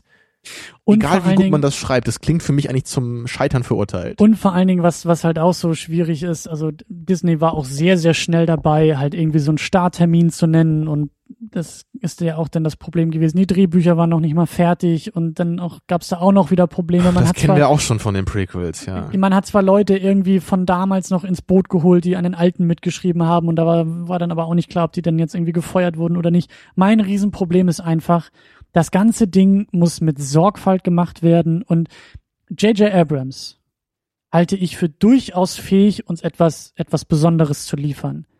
Aber auch da wieder dieses Ding, das muss eine Teamarbeit sein. Wenn der Typ allein das Drehbuch schreibt und wir wieder so eine Scheiße bekommen wie bei Star Trek, wo diese gezwungenen Twists und Mystery-Boxen, mit denen er immer seine Geschichten erzählt, die irgendwie mittlerweile so ausgelutscht sind, wenn er das in Star Wars noch überstülpt, ja, und ganz am Ende. Der Imperator lässt sich festnehmen, wird in ein Glasgefängnis gesperrt, und wird dann seinen mysteriösen Plan offenbaren, nämlich, dass alle nur, wie sich so verhalten, wie er das wollte, ne? Ja. Und er wird von der Zelle aus dann das weiter kontrollieren. Genau. Und der Sohn des Imperators haben wir am besten noch. Luke, Mark Hamill ist wieder dabei und er führt die Tradition seines Vaters als Darth Vader fort und das ist der große Twist. Oder wir haben dann irgendwann so einen Moment, wo dann gesagt wird so, I am Luke. Nicht gut? Ja, fast. Aber I am Luke. Am besten wäre es, wenn es, oder auch so wie bei Dark Knight Rises eher so wäre, dass das irgend so ein Typ ist, der hat irgend so einen Namen, so der heißt dann vielleicht Christian, ja? Und dann irgendwann kommt raus, my name is Christian Skywalker. Und dann gucken alle so in die Kamera. Ach, wie sagt man so schön, nach müde kommt albern? Nach müde kommt doof. Ich glaube, wir sind schon etwas müde geworden jetzt in dieser Diskussion, weil ich merke, dass wir sehr, sehr, sehr, sehr... Und nach Huhn kommt Ei. Und nach Fest kommt ab. Nach was? Nach Fest kommt ab. Das kenne ich nicht. Das ist, glaube ich, auch aus Werner. Tja, ein Glück, morgen ist Berufsschule. Ja, das kann auch ich. Ja, wir sind also echt lang dabei hier und wir hätten noch länger was machen können. Ja, wir hätten auch eine Trilogie und sonst was draus machen können, ja, aber wir belassen es erstmal. Ich glaube, meine emotionale Warnung am Anfang, die war berechtigt. Also ich bin auch noch mehr abgedriftet, als ich mir das vorgenommen hatte. Ja. Und ja, wir haben echt lange über einen Film geredet, das haben wir auch selten gemacht. Aber ja, aber es war auch, ich fand's gut, den Film auch mal wieder zu gucken, auch drüber zu reden. Der Film gehört in jede relevante Filmauflistung, also muss der bei uns auch im Archiv liegen. Ja. Das ist meine Meinung. Und es ist auch irgendwie, wir haben ja so eine Diskussion hier irgendwie fast alle paar Monate irgendwie, zumindest im Kleinen, und das war jetzt heute auch wieder so eine ausgiebige Couch-Session hier für mich. Nochmal einmal diese ganze Sache aufarbeiten. Die Therapie. Ja, irgendwie Stunde. Versuchen, damit Frieden zu finden, was irgendwie nie so richtig geht bei mir. Es fängt immer wieder an, mich zu stören irgendwann, und ja, da bin ich halt ein bisschen manisch wahrscheinlich, was Star Wars angeht. Schwierig, die Sachen mit Punkten einzuordnen, ne? Weil dann ist ja immer noch die Frage, wie nimmt man die Prequels mit rein und können die Ich habe die als Hassfilm deklariert bei Movie Pilot mit einer 0,0. Eine sehr emotionale Wertung. Schön. Ja. Aber gut, wir verlagern die Diskussion, glaube ich, eher als sie abzuschließen, denn wir können noch bei uns in den Kommentaren auf secondunit-podcast.de weiter uns über den Film austauschen. Vor allem finde ich auch interessant, so diese Prequel-Geschichte. Es gibt auch wunderbare Theorien, wie man die Prequels einordnen kann, indem man irgendwie die Hälfte von dem einen rausschneidet und einen Film komplett ausblendet. Ja, oder in welcher Reihenfolge man seinen Kindern die Filme zeigen kann. Genau, Da gibt's das Internet, ja? So unendlich weit, wie das Universum aufgefächert ist in Star Wars, ist das Internet aufgefächert in Star Wars Memes und Fanfiction und Theorien und Deutung. No. Also reihen wir uns mit dieser Sendung hiermit offiziell auch ein. Ja, und mein Wunsch natürlich wie immer und heute besonders, ne, ich weiß, ich diskutiere ja meistens relativ stark und ich habe meine Position, die ich energisch vertrete, aber wenn jemand das anders sieht, ich freue mich immer darüber, wirklich, ich freue mich da echt drüber, wenn jemand eine andere Meinung präsentiert, und auch wenn jemand meint, so diese Prequels, die seien doch gar nicht so schlecht und so, mir fällt es zwar schwer, mir das vorzustellen, wie man das so sehen kann, aber es gibt ja bestimmt eine Menge Leute, die das auch so sehen und die sagen so, die haben vielleicht andere Stärken oder so, also gerne Kommentare, ja, oder Richtigstellungen hier oder Lob natürlich für unsere Äußerungen ist auch okay. aber Kritik ist meistens produktiver. Also auch wenn natürlich Lob angenehm ist, ne, aber Kritik führt zu mehr. Ja. Gut, wir machen nächste Woche auch wieder weiter. Und zwar schnappen wir uns einen Gast. Wir werden Hannes mal wieder dabei haben. Ja, der war auch schon zweimal da. Ne? Letztes Mal zu Tree of Life und davor schon zu Tale of Two Sisters. Genau. Und wir werden uns mal wieder einen Horrorfilm schnappen, nämlich auch einen alten... Nach Tree of Life werden wir uns wieder einen Horrorfilm schnappen. Das finde ich gut. Ich lasse das einfach so stehen. Und zwar Night of the Living Dead. Romero, 1968, glaube ich. Wir beide kennen den Film nicht. Nee, ich habe nur gewisse Fortsetzungen davon mal gesehen. Mhm. Aber ich bin gespannt darauf. Ist ja auch so ein Kultfilm. Klassiker, Kultfilm-Ding. Und Hannes ist ja so der Spezialist, was Horrorfilme angeht. Ja. Und besonders interessiert mich das eben auch, weil ich echt mal Bock habe, mich über Zombies zu unterhalten. Weil das ist nämlich für mich so ein Ding, das ist ja echt in unserer... Das ist auch so ein schöner Satz. Besonders interessiert es mich, weil ich mich mal über Zombies unterhalten möchte. Ich habe dieses... Genau, so ein Weinglas habe ich dabei in der Hand, wenn ich das sage. Nee, ich meinte nur, in unserer Generation scheint es mir echt so zu sein, so dass das Zombies halt echt irgendwie in der Gunst von vielen Leuten stehen. Ja.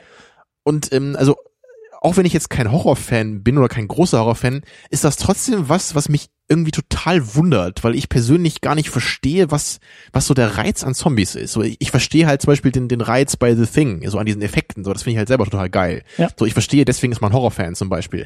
Aber ich verstehe überhaupt nicht, wieso auch so in den frühen 2000ern, ne, wieso ist da mit 28 Days Later und The Walking Dead.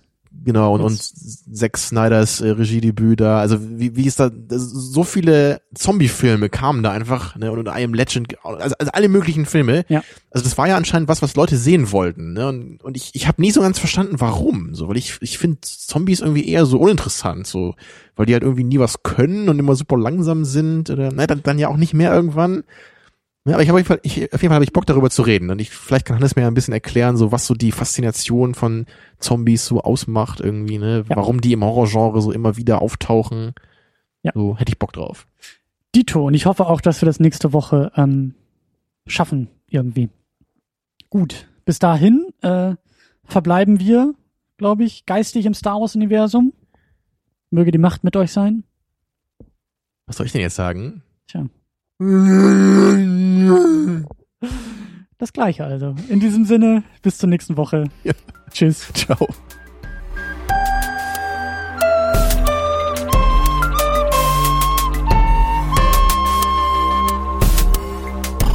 Second Unit.